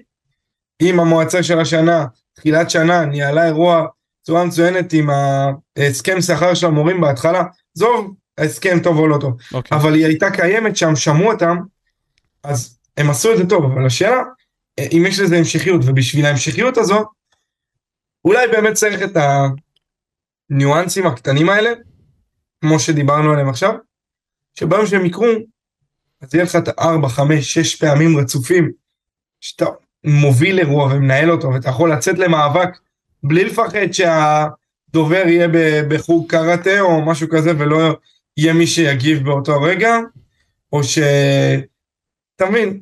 אז בגלל זה אני אומר, יש הרבה מאוד דברים שהמועצות יכולות לעשות אחרת, גם לי וגם לך יש המון ביקורת, אבל גם המון דברים ורעיונות, שכנראה שאם היינו מצליחים בעצמנו לקדם אחד או שניים או שלושה מהם, מועצות כנראה היו נמצאות במקום אחר, אבל אה, הלוואי ומישהו יצליח לשנות את זה, והלוואי שהמועצה השנה הצליח לעשות כל מיני דברים, שאחד יחזירו את האמון של הנוער, שתיים את הרלוונטיות עוד יותר של המועצות, כי אני יכול להגיד לך שאחד הדברים שאני הכי גאה בהם שעשיתי בתפקיד שלי, מעבר לרפורמת בגרויות שכבר ביטלו לנו, והפתיחה של שנת הלימודים למרות קורונה, כל מיני דברים כאלה, בסוף אני חושב שאני הצלחתי בשנה שעברה, אני והמועצה כמובן, לשים את הנוער במקום שבכל פעם שמדברים על נוער, על תלמידים, מבקשים שנהיה שם. ואתה יודע מה, בוא אני אגיד לך גם משהו אחר. קודם כל, אחד זה קורה. פתאום הכל עלה, ההזמנות שלנו, התחלנו לדבר עם משרד החוץ, משרד לאיכות הסביבה, משרד התרבות, כל מיני משרדים שאין להם קשר ישיר, כאילו במחשבה הראשונית לנוער ולתלמידים, פתאום אמרו אנחנו רוצים לשמוע ואתה יודע, אין לי בעיה גם שלא מועצות ייכנסו למקום הזה שרוצים לשמוע נוער. שיבואו חברות מסחריות ופתאום יבקשו מנוער, אנחנו רוצים את דעתכם, אנחנו פונים אליכם, או שנוער פוליטי פתאום יתפוס יותר במה במפלגות שלהם. הלוואי, חלום שלי, שנוער יקבל יותר במה, זה לא משנה מי עושה את זה. אבל אני שמח שהתחלתי להוביל את השינוי הזה, והוא באמת הצליח, כאילו אני רואה שינוי בין איפה שהתחלתי להיום. ואני גאה על זה. אוקיי אחי, לגמרי, לגמרי. Um... עוד, עוד ניואנס אחרון, אני רוצה פשוט שנלך עכשיו למה שרצית לדבר גם על התחבורה, אה, ועל כל הבעיות שבעצם יש לנוער, ציינו כמה מהם, אבל דיברנו על הרוע של המועצה הארצית, ואני לא רוצה לשקף רק את הרע וכל מיני כאלה. בוא נסתכל על הטוב. מה מהחוויות האישיות שלך אומר, כלומר, אתה יכול להגיד, וואלה, זה היה שווה את זה. כל החוויה הזאת, אחי. קודם כל, ההרגשה הזאת שכל בוקר קם, ואתה מרגיש אחריות, אתה מרגיש שמה שאתה עושה באמת משנה, כי לא הרגשתי את זה עד שהגעתי להיות יו"ר מועצה ארצית, כאילו מחוז, רשות זה, לא הרגשתי את ה... זה הפנימי הזה שבוער בך. כשהרגשתי את זה כל בוקר זה עשה לי את החשק לקום, הייתי קם על שעה, שעתיים שינה ביום, ב- בלילה או ביום, כאילו הייתי ישן שעה בנסיעה או משהו, ולא הייתי כל כך מגיע לבית ספר, אבל זה היה שווה את זה. דבר שני, שאתה מרגיש שדיברת עם בן אדם בעל השפעה, ושינית אצלו טיפס קטן, זה מושלם. ורגע על החברים בתוך המועצות, חוץ מזה שאני יצאתי עם חברים לחיים, אני אומר, יש פה חבר'ה שבאמת רוצים לשנות. באמת דברים מפריעים להם, והם מחפשים את הפלטפורמה לעשות את זה. לא תמיד מצליחים, ואז הם יוצאים מאוכזבים. נגיד אתה, יצאת מאוכזב מהמועצות, כי היה לך דברים שרצית לעשות, ולא היה לך איך לעשות אותם. וציפית, הגעת למקום הזה מציפייה לעשות. ואגב, משם מגיעה האכזבה של רוב האנשים. אני, עם כמה שיש לי ביקורת, אני מגיע ממקום שאני אומר, עשיתי גם דברים. הגוף הזה יש לו את הפוטנציאל, הוא צריך לעבוד יותר טוב כדי יותר להצליח, אבל יש את הבסיס הקטן. ונראה לי זה דברים טובים אמנם, כאילו לא אמרתי הרבה, אבל כל דבר כזה, יש לו משמעות מאוד גדולה, וגם השפעה גדולה על העולם. הבנתי. בוא נלך עכשיו לבעיות של הנוער, כי רשמנו את זה בתור נושא, אחי, כי אתה יודע, זה משהו שמטריד את שנינו באיזשהו מקום. אנחנו אומרים, אתה יודע, העולם של המבוגרים באיזשהו מקום לפעמים בולע את הקול שלנו, בצורה די הגיונית, כי הוא, אתה יודע, עם כל המיסקונספציות שלו, גם באיזשהו מקום, אתה יודע, הוא שולט על כל העניין הזה של התקשורת בצורה די הגיונית, צעירים אין להם את הכוח הזה, ואני אומר, איזה באמת דברים אתה רואה בשטח, כי אתה מתעסק בזה, אתה יודע, גם עדיין אתה מתעסק בזה, אחרי שעזבת את העמדה שלך בתור יו"ר הארצית, איזה בעיות יש לנוער, אה, ואיך אתה חושב שאפשרי לפתור אותן. קודם כל, אני חושב שהמדינה נמצאת באיזשהו סחרור של כמה שנים, שכל הפאקים עולים כל פעם מחדש. אני נגיד, לא הצגתי את עצמי בהתחלה, נער בן 18 מעפולה שנוסע שלוש פעמים לפחות בשבוע בתחבורה ציבורית לתל אביב, או לכל מקום אחר בארץ. זה גיהנום. תחבורה ציבורית בישראל זה דבר רע, תחבורה ציבורית בפריפריה זה אסון. מסכים. אחרי זה אני ארחיב על זה, אבל זה תת נושא, בסדר? נושא נוסף, שאני חושב שהוא מורכב ובעייתי לכולנו, זה המצב הכלכלי במדינה. גם לנוער זה מורכב. למרות שהיום אני רואה הרבה יותר חבר'ה, וגם אני נגיד באיזשהו מקום, יודע יותר נכון איך להתנהל עם כסף, וזה פחות מטריד אותי, אלא יותר, אתה אומר, איך אני ארוויח כסף, או איך אני אעשה כסף בצורה מסוימת. אמ, והחלום שלי לפחות, שיהיה לי מספיק כסף כדי שאני לא אצטרך להתעסק בכסף ולהתעסק בדברים שהם לרוב אין עליהם כסף אבל יש עליהם משמעות בלב. Mm-hmm. ויש את זה, יש את הפוליטיקה שזה, אתה יודע, פתאום נהיה שיח אצל תלמידים, אצל נוער, אצלי, אצלך, אצל כולנו, כאילו, אתה יודע, זה משהו שאתה רוצה לשמוע, לשנות, להרגיש אותו, ואין מה לעשות, זה משהו שנהיה פה במדינה. לא משנה לאיזה צד אגב. אגב, מעניין אותי לדעת, אתה בעד הרפורמה? זו שאלה מעניינת, האם אני בעד הרפורמה? יש דברים שאני לא מסכים עם הרפורמה, אבל בכללי אני כן מסכים. בכללי. אנחנו די דומים בזה. יש דברים שאני לדעתי... אני, אני בכללי האנטי פוליטיקה, כלומר, אני אנטי פוליטיקאים יותר נכון, אני לא, לא, לא אוהב פוליטיקאים, אני חושב שהם באיזשהו מקום הדבר הגרוע ביותר, וזה למה אני לומד אותם. כי אני רוצה לדעת איך להתחמק מהם ואיך להימנע מכל המניפולציות הזולות שלהם באיזשהו מקום. ואנחנו אנחנו יודעים על מה אנחנו מדברים פה. והקטע הוא ש... אוקיי, צריך להוסיף יותר שופטים לדעתי, יותר ייצוג, זה, אנחנו מסכימים. אני לא רוצה יותר, לתת יותר מדי כוח לנבחרי הציבור. כלומר, בשביל... בוא אני אגיד לך, אתה תאהב את מה שאני רוצה להגיד. אני, אין לי בעיה יותר מדי עם הרפורמה, חוץ מתיקונים, כמו שאתה אמרת, ספציפיים, דברים אה, מסוימים, טיפה נגיד פסקת התגברות ב-70 ולא ב-61 כאלה, אבל גם עם השופטים, כאילו יש לי דעה מסוימת. לשנות חוק, אבל... נגיד סתם ב-52 אחוז מכלל האנשים שנמצאים שם, שזה 61 מחברי הכנסת, כאילו, אתה יודע, אתה אומר לעצמך, what the fuck, זה, זה מוגזם, צריך להעלות את זה הרבה יותר. ברור, ואני אגיד לך אבל מה הבעיה העיקרית שלי, היא בדרך שעושים את זה. כאילו, האם אני, כשיריב לוין הציג את הרפורמה, אמרתי, וואלה, יכול להיות טוב, בטח זה טיפה יתגמש ויהיה רפורמה טובה. ככל שעובר הזמן, הממשלה עצמה והאנשים שם יותר נכון, גורמים לי בתור מישהו שהוא ימני, תומך בשינויים, תמך גם בהתחלה בממשלה הזאתי, שאני אבוא ואני אגיד, אתם כאילו מטומטמים, החלקתם על השכל, אתם פוגעים בעצמכם, ואני לא סומך על האנשים האלה כאילו, שיצליחו להעביר את הדבר הזה בצורה נקייה, כי פתאום אתה רואה שלא חשוב להם הוועדה לבחירת שופטים, יותר חשוב להם אה, שדרעי יחזור להיות שר, או שיהיה פטור מחוק הגיוס, או כל מיני דברים כאלה. ואני פתאום אומר, כאילו, טוב, אין לי בעיה שתעבירו את הרפורמה הזאת, אבל אתם משתקים את כל המדינה. באמת, כאילו, אתה יודע, לא משנה איזה צד אתה, כל המדינה בלהבות, כולם רבים עם כולם, משפחות מתפרקות על דברים כאלה, ובסוף, הם לא עושים שום דבר חוץ מזה. וזאת הבעיה העיקרית שלי. כי... בדיוק. תטפלו ביוקר המחיה. רגע, לא, שמע, לא שמעו אותי, לא שמעו אותי, אני שנייה פשוט, אני, אני אחדד את זה. כלומר, יש בעיות הרבה יותר גדולות, כאילו, שנמצאות במדינה שלנו. והייתה לך התלהבות כזאת, והכניסתי אותה, סליחה.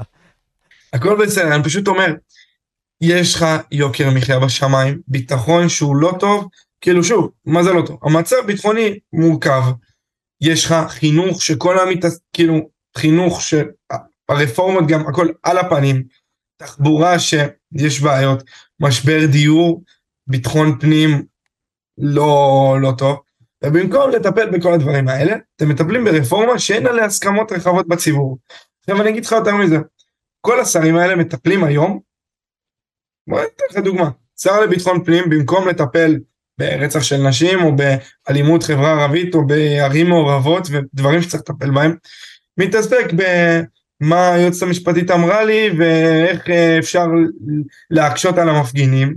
שרת התחבורה מתעסקת רוב הזמן בזה שלא יהיו רכבות ותחבורה ציבורית למפגינים לירושלים וכאלה. שר החינוך מתעסק בזה שמורים ותלמידים לא יוכלו לשבות בגלל הרפורמה. שר החוץ כל היום מתעסק ב... שכל המדינות פוחדות מהרפורמה והוא צריך להסביר להם. ראש הממשלה מתעסק בגינויים כל היום, זה לא, זה לא יקרה, זה לא נכון.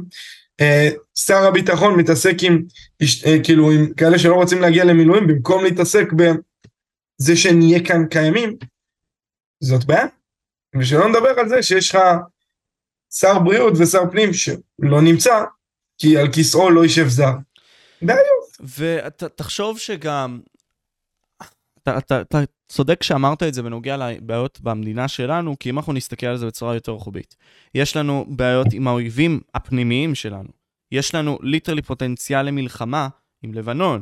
מאוד, יכול מאוד להיות, כלומר, זה דברים שהם מורגשים. לא, כל יום יש פיגוע אחר, יש בלאגנים כל כך גדולים. אתה ואני בכלל לא יודעים מה קורה בחמ"ל בקריה, כאילו בבור. אז איך אנחנו יכולים להרשות לעצמנו בכלל לדבר על מלחמת אחים ועל הכל. ואגב, זה לא אומר שאני מצדיק את הצד השני ש... אתה יודע, יאיר לפיד ומרב מיכאלי ואנשים שהם לא עושים טוב למדינה והם גם לא... כאילו אני לא מסכים עם הדעה שלהם, שכאילו יישרף המדינה, לא תהיה פה רפורמה בכלל. כן צריך רפורמה, כן העם יותר ימני. אני יותר מסכים נגיד עם הגישה של גנץ, פחות או יותר, שיותר ממלכתית, וטוב, אני לא מסכים עם זה, לא נשבור פה את המדינה, נעשה פה דברים יותר אה, זה. כן. אני חושב שהימין היותר, מה שהליכוד צריך להיות, והפך להיות טיפה שונה, זה בערך הכיוון ה... הנכון שאני חושב שככה המדינה צריכה לצפות. מה שכן חשוב לי לציין לפני שאנחנו באמת נמשיך לשאר הבעיות, שמן הסתם חייב לייצג גם את המיעוט. אין ספק ולא צריך לדרוס אותו, ואני מאמין גם שבאיזשהו מקום צריך לסמוך על העם, אוקיי? כלומר, נבחרי הציבור כשלעצמם נבחרו על ידינו, לא משנה איזה מניפולציות הם מפעילים, בסדר? או, אז אם ככה צריך לשנות בכלל את כל המערכת, אוקיי? אבל עזוב, אנחנו מדברים עכשיו, רוב העם הוא בעצם ימני, כן צריך נציגות של השמאל, כי זה חשוב, דעות זה חשוב, וגם להילחם בדעות זה דבר מאוד חשוב.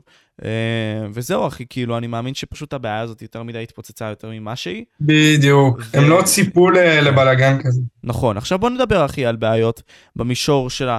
דיברנו על תחבורה ציבורית, ואני אומר לעצמי, אוקיי, מה אפשרי לשפר בזה? כלומר, מה באמת אפשרי לעשות לגבי זה? כי, אתה יודע, אני אומר, לנסוע עכשיו ממקום אחד למקום אחר, נגיד סתם בערים מסוימות, זה לפעמים גיהנום, וגיהנום עצום, ומה אתה עושה בנוגע לזה? האם אפשרי לעשות לגבי זה משהו?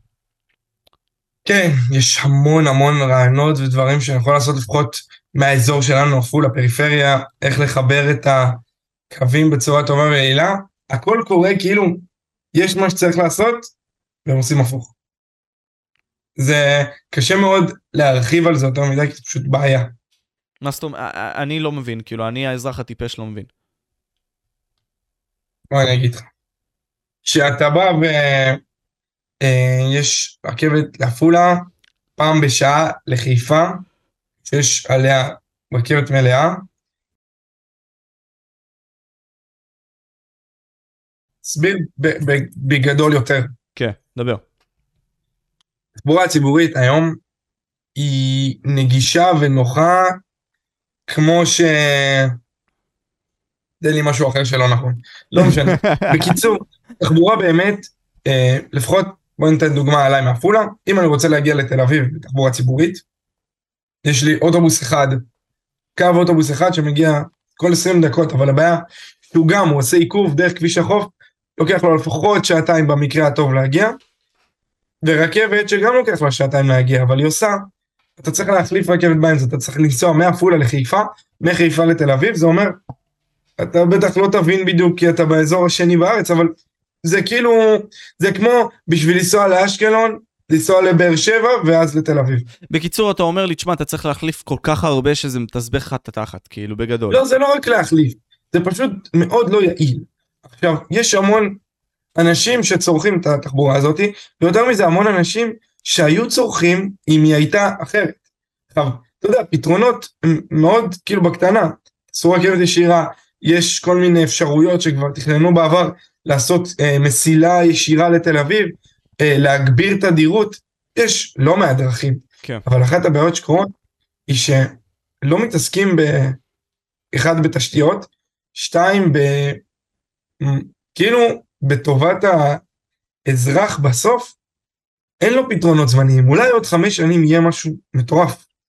אבל בחמש שנים האלה אתה תסבול כל רגע, כמו בתל אביב, במטרו. מסכים. כאילו, הלוואי, חלום, חלום שלי, אני כאילו נסעתי, הייתי בווינה לפני שבוע, נסעתי במטרו, אם יהיה 50% מזה בישראל, חצי מהפקקים בתל אביב נעלמים. אבל כאילו, גומרים אותנו, הורגים לנו את הנשמה, עד שיהיה מטרו, בסוף כל רגע יהיו תקלות, בעיות, דברים. וגם יהיו בעיה. עומסים, אחי, אז, אז בוא, בוא נחדד את זה. כלומר, יש לנו אוטובוסים. לדעתי הפתרון הגדול זה לא להוריד את המחירים לחינם, כי אני זוכר שראיתי מחקרים על זה שזה לא באמת עוזר, זה פשוט בא ומביא אנשים שגם ככה היו הולכים באופניים או משהו ברגל, whatever, לעלות על האוטובוס. עזוב אותך, גם תחשוב על ה... בלי קשר, העומסים בכביש כל כך מטורפים. בדיוק, מסכים. הפקקים האלה, אתה צריך לעודד שימוש בתחבורה ציבורית, כן. ופשוט להעלות את התדירות ואת הקווים עצמם, כאילו את האפשרויות לנסיעה. בדיוק, אחי, ככל כי- שתשקיע בזה יותר. נכון, מסכים. כלומר, אם עכשיו היו מעלים הרבה יותר אוטובוסים והייתה הרבה יותר זמינות והם היו בה, מגיעים בהרבה יותר תדירות, כלומר, אנחנו האזרחים אולי לא היינו משלמים על רכב, כי א', האוטובוס היה מגיע הרבה יותר מהר, בלי בעיות, ווואלה, זה גם, אתה יודע, מגיע הרבה מאוד, אז גם אם עכשיו הקו הזה לא מגיע, אחי, אנחנו בסדר. גם ברגע שזה קורה, פתאום אתה תרצה לנסוע. כי היום אני אומר, אין לי משהו יעיל לנסוע בתחבורה ציבורית, אם ברכב לוקח לי פחות זמן. נכון, מבין? נכון, לגמרי. אז כאילו אני אומר, יצטרכו לייעל פה את התחבורה הציבורית, הלוואי והיה לי את האפשרות לעשות את זה. ניסיתי להיפגש עם שרת התחבורה והכל, לצערי לא יצא. אבל לא נורא, יש המון אה, דרכים לשנות את זה, ואני מקווה שזה ישתנה לבד, ואם לא, עוד כמה שנים. תשמע, אני. אני פשוט אומר, אתה יודע, כל העניין הזה של הטרדות מיניות זה דבר כל כך נוראי, בסדר? אין לי ספק, דבר נורא, דבר שצריך להיפסק, וגברים שמתעסקים בזה, וגם בנות, בסדר? כי גם הן נמצאות שם, צריכים, למה אני אומר את זה? כלומר, זה צריך להיפסק. כי שרת התחבורה דאז, כאילו, שרת התחבורה, מרב מיכאלי, התעסקה בלהפריד בעצם את המקומות בין גברים לנשים, או משהו בסגנון הזה, היה את הקטע עם המראה, אני לא זוכר, אתה יודע מה אני מדבר, כלומר, זה היה בעצם הקדשת זמן מאוד מיותרת לבעיה שהיא כן קיימת, אבל ביחס... אבל זה לא פתרון בשבילה. בדיוק, בדיוק. צריך לחנך, וחינוך זה מגיע מהפאקינג יסוד, אחי. אתה לא יכול לחנך... זה. כמו אותו דבר, בוא נגיד ככה, זה כמו שמירי רגב אמרה, לא נוסעים על נתיבי תחבורה ציבורית, לרוב הם ריקים, אז בואו נבטל אותם. במקום להגיד, במקום שאני אבטל את הנתיב תחבורה ציבורית, אני אוסיף את האוטובוסים. זה די דומה לזה. עכשיו לגבי הטרדות מיניות, אני חושב, צריך לטפל בזה אחרת, יותר ענישה, יותר אה, פגיעה גם בעתיד ויותר מודעות ברמת ה... יש, התחילו לדבר על זה יותר, אבל גם לעשות הסברה טובה יותר על מה זה בעצם הטרדה מינית, כאילו, לא יודע, אפשר להשתמש בזה גם בצורה שהיא כאילו לנצל את האופציה שאה, הטריד אותי, כי זה לא תמיד ככה, צריך להסביר, להראות את הגבולות, ואת זה צריך לחנך מגיל מאוד קטן. חבל לי שכשכל הזמן שמדברים על מיניות, וגם אנחנו הכנסנו מיניות למערכת החינוך, זה לא עניין של אה, אם אני רוצה להיות הומו, טראנס, זה לא קטע. קטע בזה הוא איך אני כבן אדם יודע מה הגבולות שלי, מה הקווים האדומים, איך עושים דברים מסוימים, איך לא עושים דברים מסוימים, שזה לא פחות חשוב מאיך עושים. איך אני מקבל החלטות על עצמי, מי אני, מה אני בכלל, דברים חשובים, אבל אלה דברים שכאילו, או שיש צד אחד במדינה שמתעסק בזה, והופ- והופך את זה למשהו מאוד גרנדיוזי, מעצבן. מנפח את זה, אחי. בדיוק, כל השפה, אתה יודע, עושים סוד כאלה. שוב, אני חושב שיש מקום לדברים האלה, אבל יותר מתון, יותר להכניס את זה למיינסטרים ולא כאיזה משהו היפסטרי תל אביבי. ומהצד השני, יש הרבה מאוד אנשים חשוכים, שלא מבינים בכלל שבשביל, ה- כאילו, בשביל הילדים שלהם, דווקא בגלל שהם מגיעים ממקום שמרני יותר, אז חשוב שהם ידעו איך להתנהל. חשוב שהם ידעו שאין לי מחלה בראש, אני לא חושב, כאילו אם הנטיות המיניות הן שונות, אלא זה, זה טבעי, זה לגיטימי. איך אני מתנהל עם זה, מה אני עושה עם זה. אלה דברים חשובים. אמ, אני אגיד מעבר, כלומר... הוויכוח הזה לא ייגמר. זה לא, אני פשוט אגיד שאני חושב שהמבוגרים באיזשהו מקום מנצלים את הצעירים, זה גם המועצות ככה לדעתי, אבל uh, אתה יודע, אתה יכול לחלוק עליי, אבל בוא נתרכז ספציפית בדוגמה הזאת, שכמו גרטה תונברג, אתה יודע, גרטה תונברג מדברת על הדברים שלה, בעצם מרימה את הכל וזה, אתה יודע, אבל התקשורת מנצלת אותה כאישה צעירה, שמדברת על בעיות שיכולות להיות כאלה זורמות וכל מיני כאלה, להעלות את זה יותר, לעשות לזה יותר אש, אחי, אבל זה לא מה שצריך לעשות. נגיד נער או ילדה בת 14, שבטעות התעסקו בדברים האלה, בטעות, אתה יודע, לא באמת התכוונו. ופתאום, אתה יודע, מנפחים את זה, התקשורת, ילד בן 13, טריד ילדה בת 15, סתם דוגמה, או כל מיני כאלה, אתה יודע, זה, זה בעצם נותן כוח חזק לאחד משתי הצדדים, והוא לא טוב. כי כשאתה נותן בעצם לילד צעיר כוח כזה, שאתה בא ואומר, וואו, אתה עכשיו תלך לחדשות וכל מיני כאלה, בגלל הדבר הזה, זה יוצר את זה בצורה רעילה, ולא בצורה שבאמת תקדם אותנו. בצורה הגיונית, אחי. כלומר, להפסיק להטריד, כי זה חשוב. נכון, אני מסכים איתך לגמרי, כאילו, כל מה שאמרת בעיניי נכון, כאילו, אין... אה, הלוואי ויצליחו לעשות את זה, אני לא בטוח שאותם אנשים, לא משנה מאיזה צד, רוצים שיפסקו הבעיות. הבנתי. Uh, יש עוד בעיות מסוימות שנגיד סתם uh, הצופים שלי באו והעלו ויש מלא כאלה, מלא. Uh, אז בואו נטפל בהם ותכף גם נגיע כזה לסיום עוד איזה 20 ומשהו דקות, חצי שעה בערך. טוב, יש, יש את נושא קבלת העצמי, סבבה? עכשיו, זה נושא שמאוד מקודם בטיק טוק וכל מיני כאלה מאנשים שונים.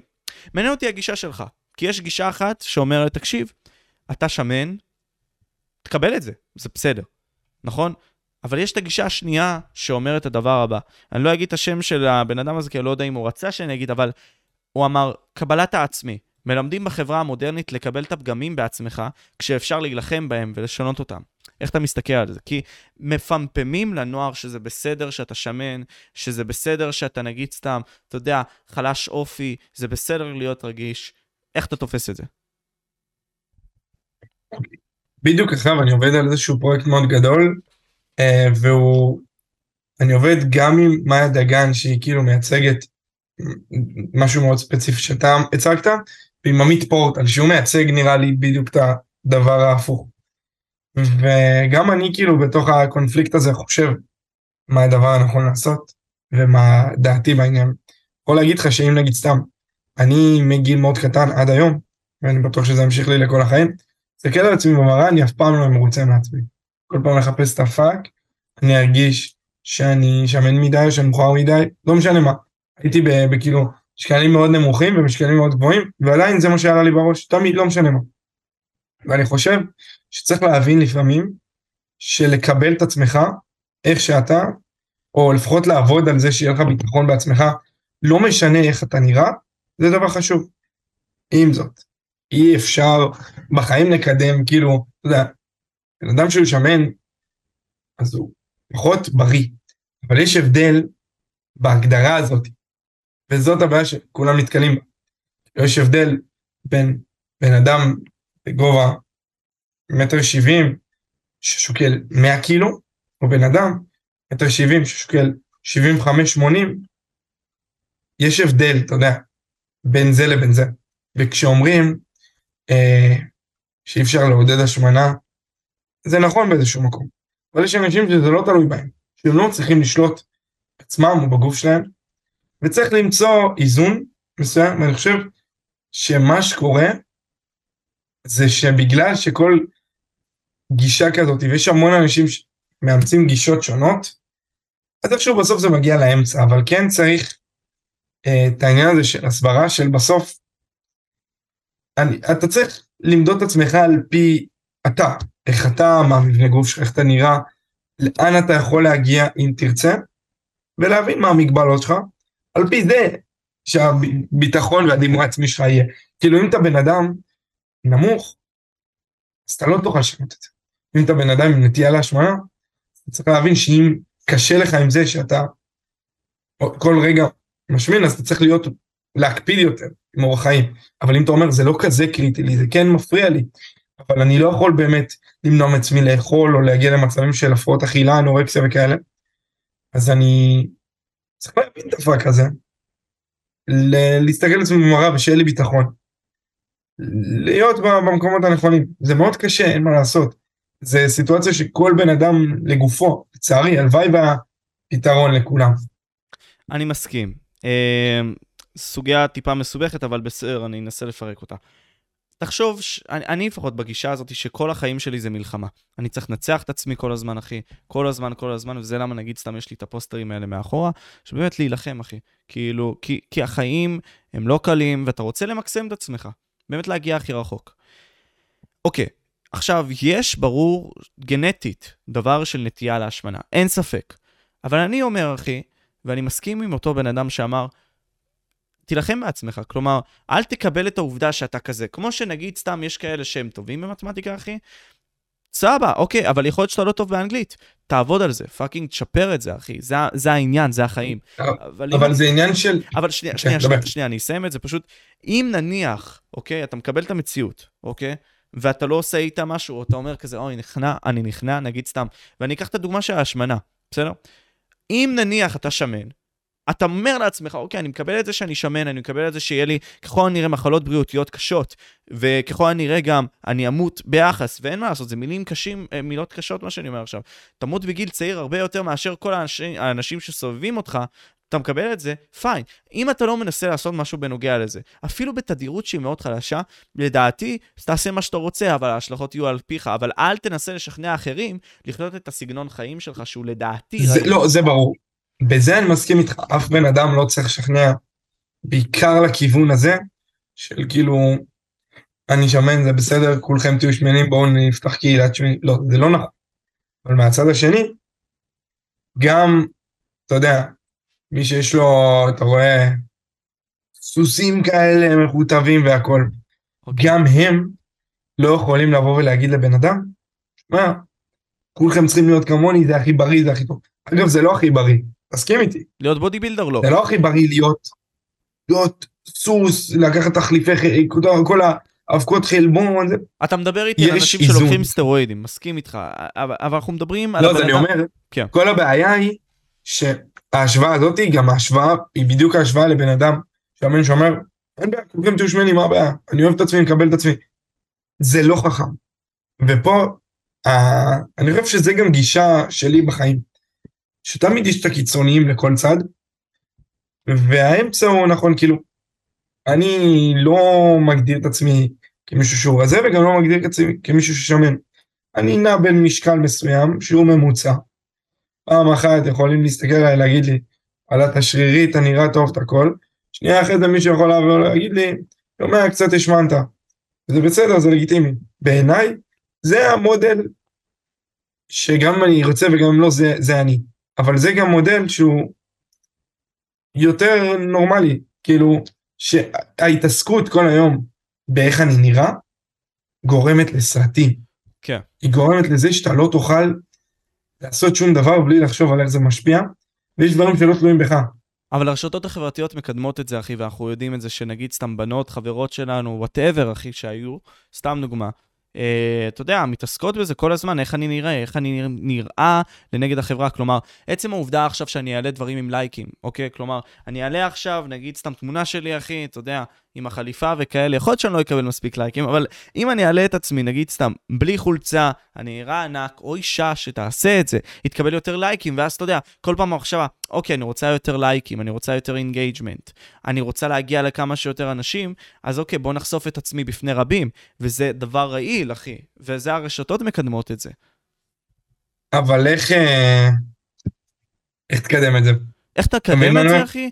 אתה פשוט בא ואומר, אוקיי, תקשיבו, סבא נוער, יש 300 אחוז עלייה ממקרי הדיכאון, אחי, מאז שהרשתות החברתיות נוסדו, אוקיי? ביחס למה שהיה לפני, אוקיי? אנחנו רואים את זה בנתונים סטטיסטיים. אפשרי לבוא ולהגיד שהרבה מאוד דברים קרו בזכות העובדה הזאת שהלכנו לטכנולוגיה, למהפכה התעשייתית הזאת, אוקיי? שבמדינות עניות, אוקיי?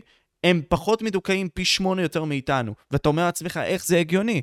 אבל יש פה הרבה מאוד אה, משוואות לזה. בוא נתרכז ברשתות, פשוט הסברה בנוגע לזה שרשתות הן רעילות. אבל איך אתה תעשה את זה? כשהרשתות עצמן הם אלו שמחזיקות את כל המידע, את כל התוכן והכל. אתה לא תעשה את זה, אחי.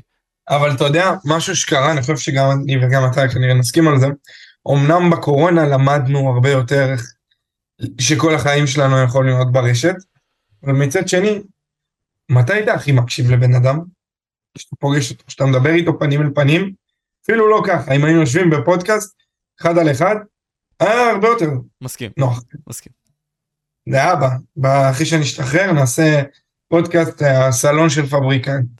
אבל אני אומר, תחשוב שבאים ומסבירים את זה פיזית, והמסר העיקרי שצריך להיות זה פשוט, שומעים, יהיו הרבה אנשים שתסתכלו עליהם ותגידו אני רוצה להיות כמוהו, אני לא רוצה להיות כמוהו. בסוף אתה, זה אתה עצמך, זה המבנה גוף שלך, זה הגנטיקה שלך, זה מה אכלת אתמול, מה אכלת היום, מה אתה מרגיש עכשיו. אין סיכוי שתהיה דומה למישהו. אתה צריך ללמוד, לקבל את עצמך איך שאתה, לפעול תמיד, להיות שלם עם עצמך, להסתכל במראה ולהגיד, לא וואו אני מושלם, אלא לא להגיד וואי אני רע. בדיוק. זה המטרה. ו... איך תדע, אולי כשאני אהיה גדול אני אעשה עם זה משהו גם.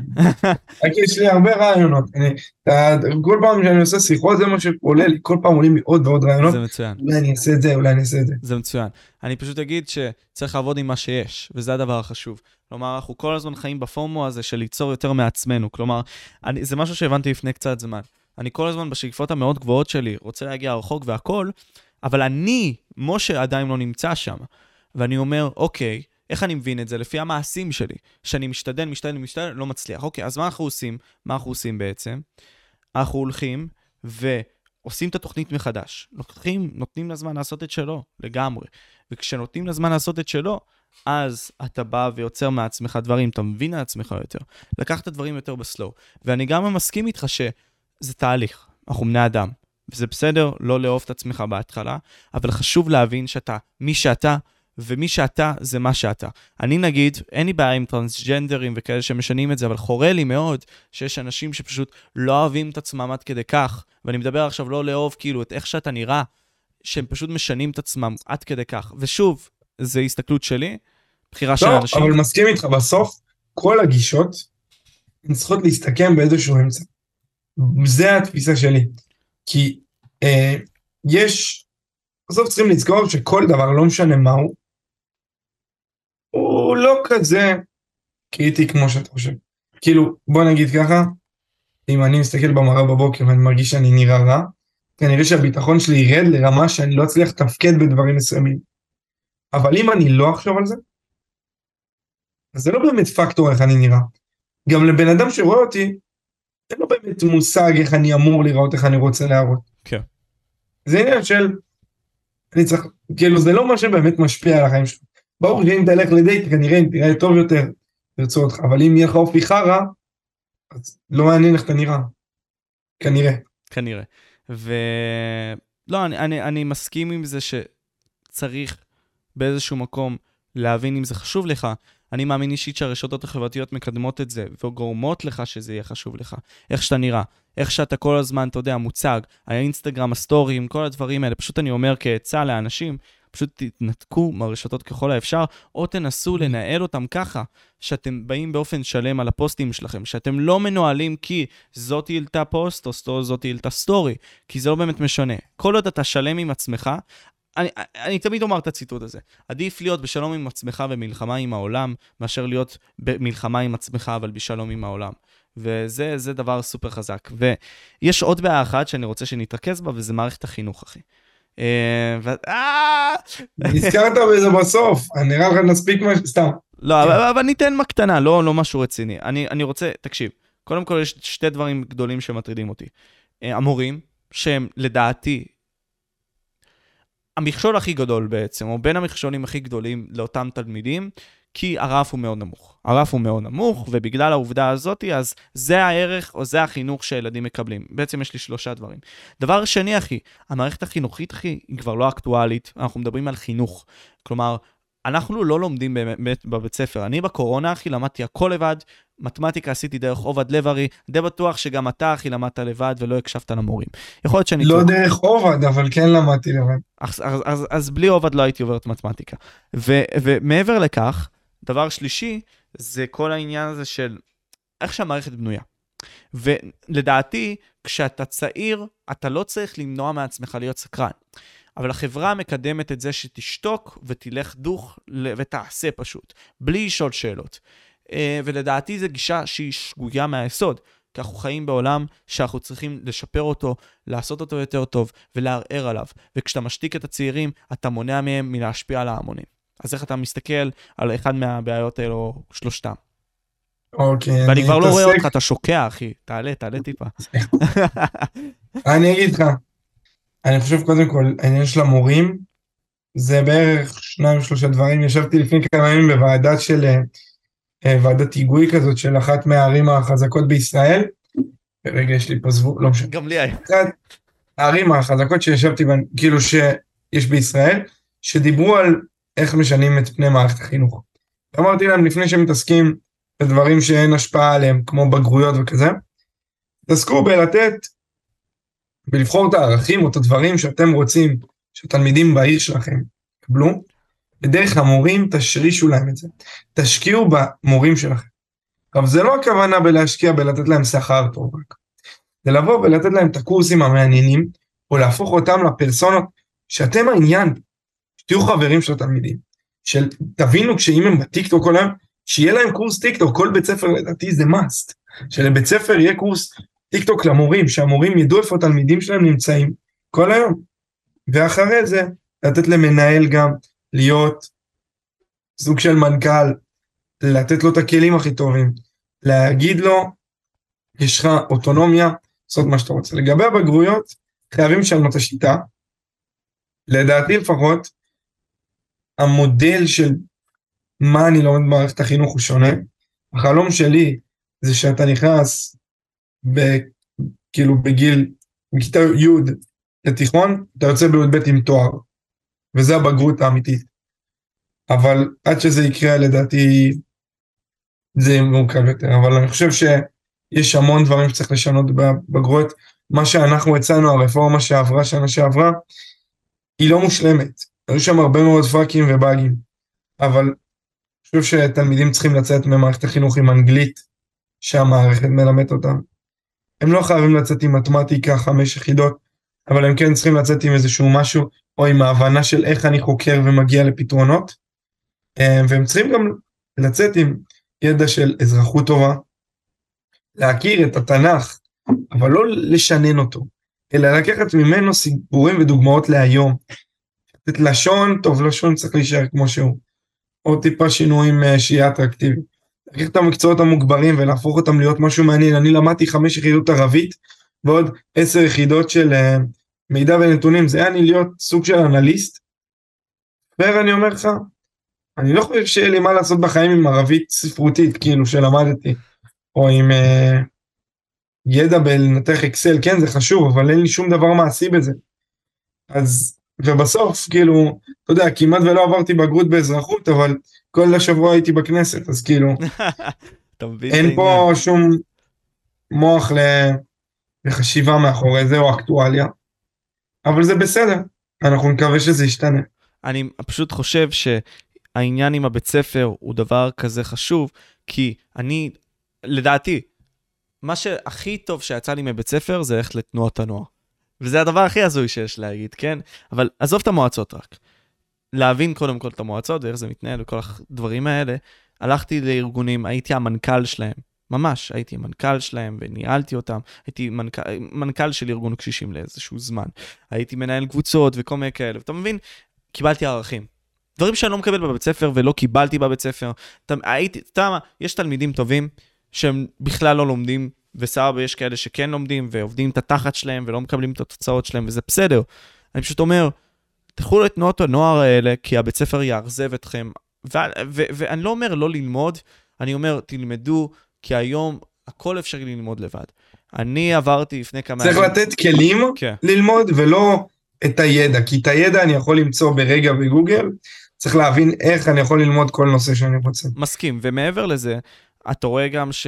קמפוס, אמרת עכשיו קמפוס, נגיד קמפוס אייל, יש להם את האפשרות נגיד סתם ללמד אותך קורסים. למה עכשיו אתה חוזר הביתה ואין לך עכשיו סרטוני יוטיוב באתר של משרד החינוך על כל נושא? במידה והמורה שלך לא מסביר טוב, אז תבחר את המורים הטובים, תן להם ללמוד אחי, זה, אנחנו חיים בעידן הדיגיטלי, ולדעתי להיות מנותק עד כדי כך, כמו שנגיד סתם לפני שנה בערך, היה מבחן אה, בגרות במתמטיקה, מועד נבצרים, אני לא אשכח את זה. הם לקחו את אה, המבחן בערבית, בסדר? לקחו בעצם מלל מתרגיל אחד, ו... בעצם שרטוט מתרגיל אחר. ואתה אומר, זה העבודה שלהם, כלומר, בעברית, אוקיי, השאלה הייתה לגמרי שונה, ובערבית השאלה הייתה עם אותו מלל, אבל שרטוט אחר. אתה אומר לעצמך, מה הולך פה? כלומר, האנשים האלה עובדים באופן קבוע על הדברים האלה, ולא עושים את זה טוב. ואני אומר גם, fuck it, תדברו עם התלמידים, התלמידים ברשת. אתה יודע, אני למדתי מתמטיקה בגלל עובד לב-ארי, לא הקשבתי בזומים. בסדר? ועוד הרבה מאוד... אני רק רוצה בסוף הפודקאסט, yeah. שתזכיר למטה בקרדיטים, כמה פעמים אמרת מתחילת הפודקאסט, עובד לב-ארי. כי הוא fucking... אבל זה נשמע, אני אומר לך אמיתי, עם כמה שזה, הוא ודני בולר ועוד אנשים, מורים, שלקחו צעד אחד קדימה את ההשפעה שלהם, והם לא רק מורים בתוך כיתה, הם משנים חיים של אנשים. זה מטורף, ואם עובד ישמע את הקטע הזה, תגיד לו שהוא גבר רצח. כבר דיברתי איתו, אחי, לפני הפודקאסט עצמו. אה, אבל אוקיי, אז דיברנו על המשרד החינוך, ואני... אה, אה, קודם כל, אוקיי, בוא נסכם את זה. מורים, כמה שיותר שיהיו איתנו באיזשהו מקום ושיקשיבו לנו, אתה אמרת את זה, אני באיזשהו מקום כן מסכים איתך. כלומר, לנסות להבין מה השפה של התלמידים, אבל שוב, צריך לשמור על איזשהו... אה, איזושהי רשמיות, כלומר, לא להפוך את זה לבית זונות. ברור, כן. אבל עדיין שתהיה את האפשרות להפוך את זה למשהו כזה, זו הכוונה. שתהיה את הקרבה המספיק גבוהה לתלמידים, כדי שהמורה, לדעתי, צריך להפוך להיות לא חבר של תלמיד, אלא יותר הדמות שאתה מרגיש בנוח לדבר איתה, כי הוא בסוף המורה, אני חושב שזה השתנה קצת. התפקיד שלו זה לא ללמד, זה לתת כלים. וברגע שמורה יביא את התלמידים שלו לגישה שהם רוצים ללמוד, והם רוצים להקשיב לו, הוא יוכל להגיד להם מה שהוא רוצה. וזה לפני התוכן ומה הוא יודע להעביר ואיך הוא... ברגע שמורה יהיה בגישה נכונה, הכל יהיה נכון. לדעתי לפחות. הבנתי, הבנתי אח. בתקווה אחי שזה ישתפר וישתנה. Uh, תשמע, בוא ניתן איזשהו משהו אחרון, איזשהו מסר אחרון ממך אחי. Uh, יש לנו הרבה מאוד על מה לדבר על מערכת החינוך ובכללי אחי, בלי קשר, אבל אני אומר, יש את הפוליטיקאים. בגישה האישית שלי, הם מונעים באיזשהו מקום מהעולם להתפתח. כלומר, יש את האינטרסים, יש את הכסף שמממן אותם, יש את הקהל, האנשים שהם צריכים לספק, ויש גם את העניין בתוך הכנסת, אחי, שהם צריכים נגיד סתם להסתדר עם הבן אדם הזה וחבר הכנסת הזה, לא להוציא אותו חרא, כי אסור, ואתה צריך לשמור על החוק הזה והזה, בוא נעשה פשרה, בוא נגיע לחוק הזה, אוקיי. יש פה הרבה מאוד דברים.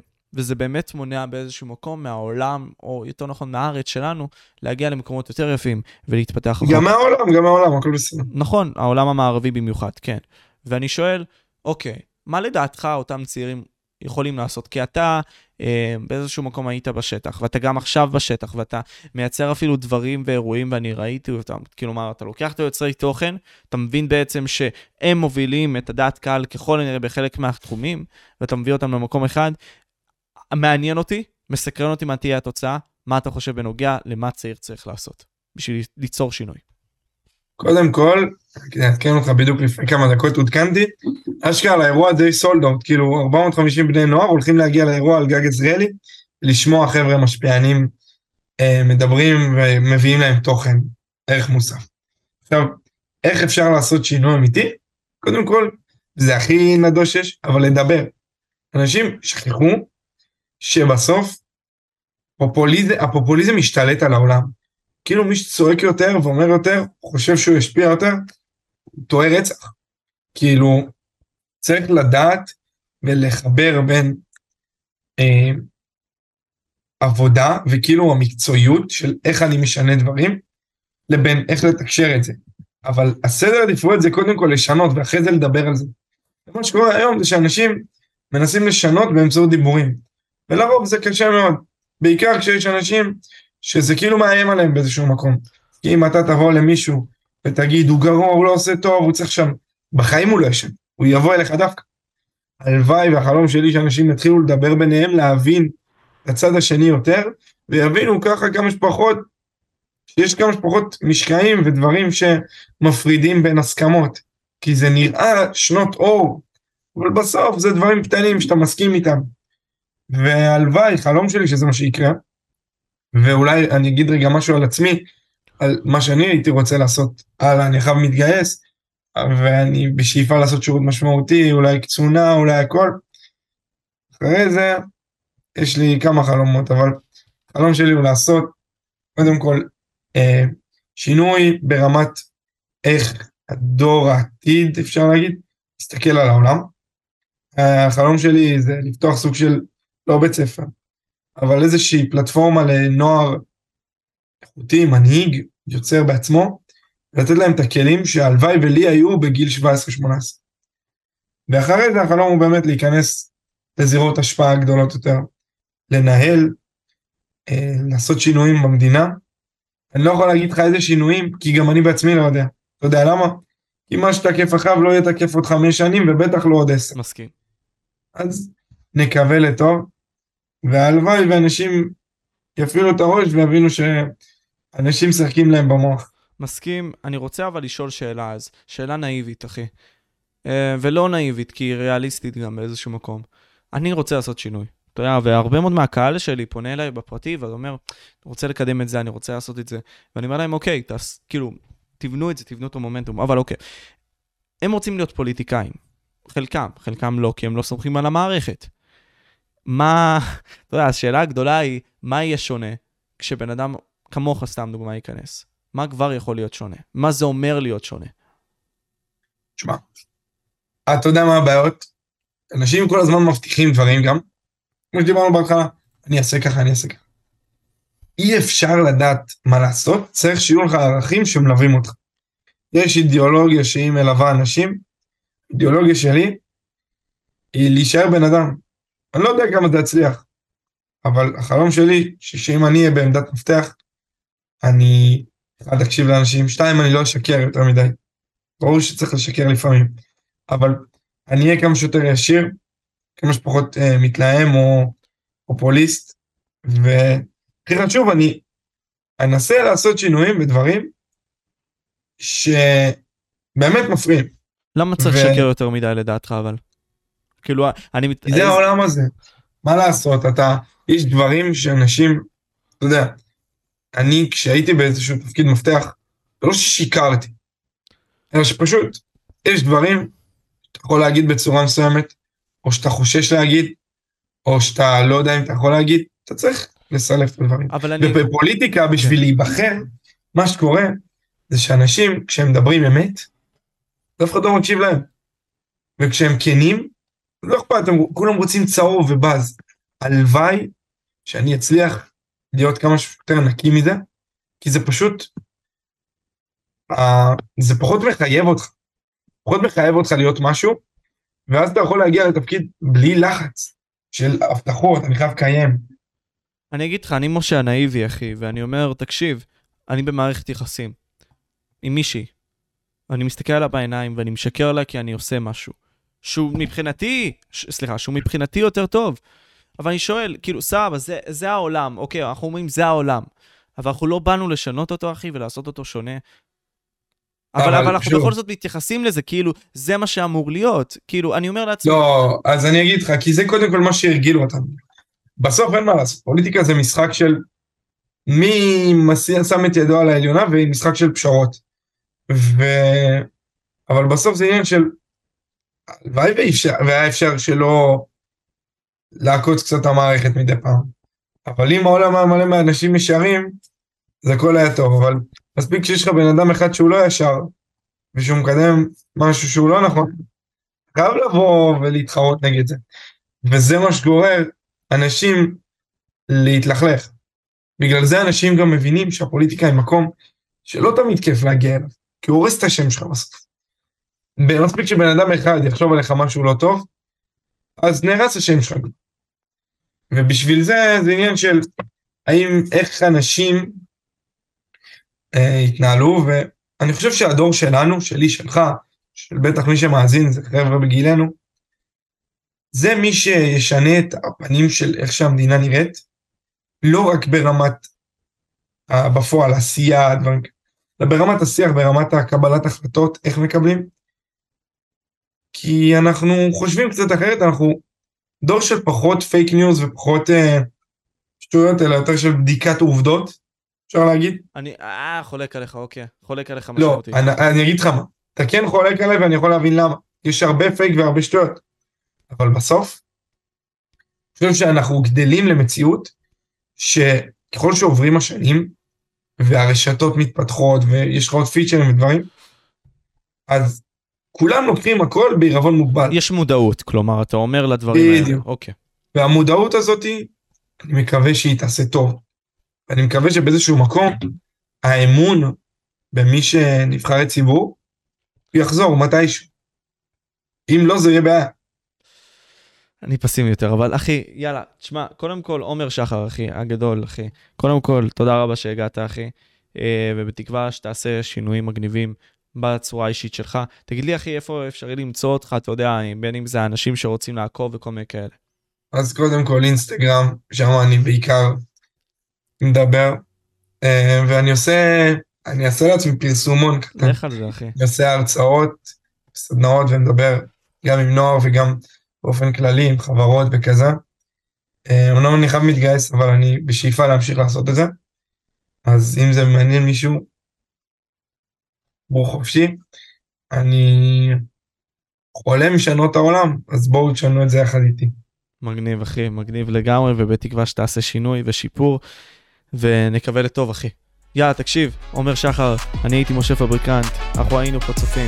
יאללה, ביי!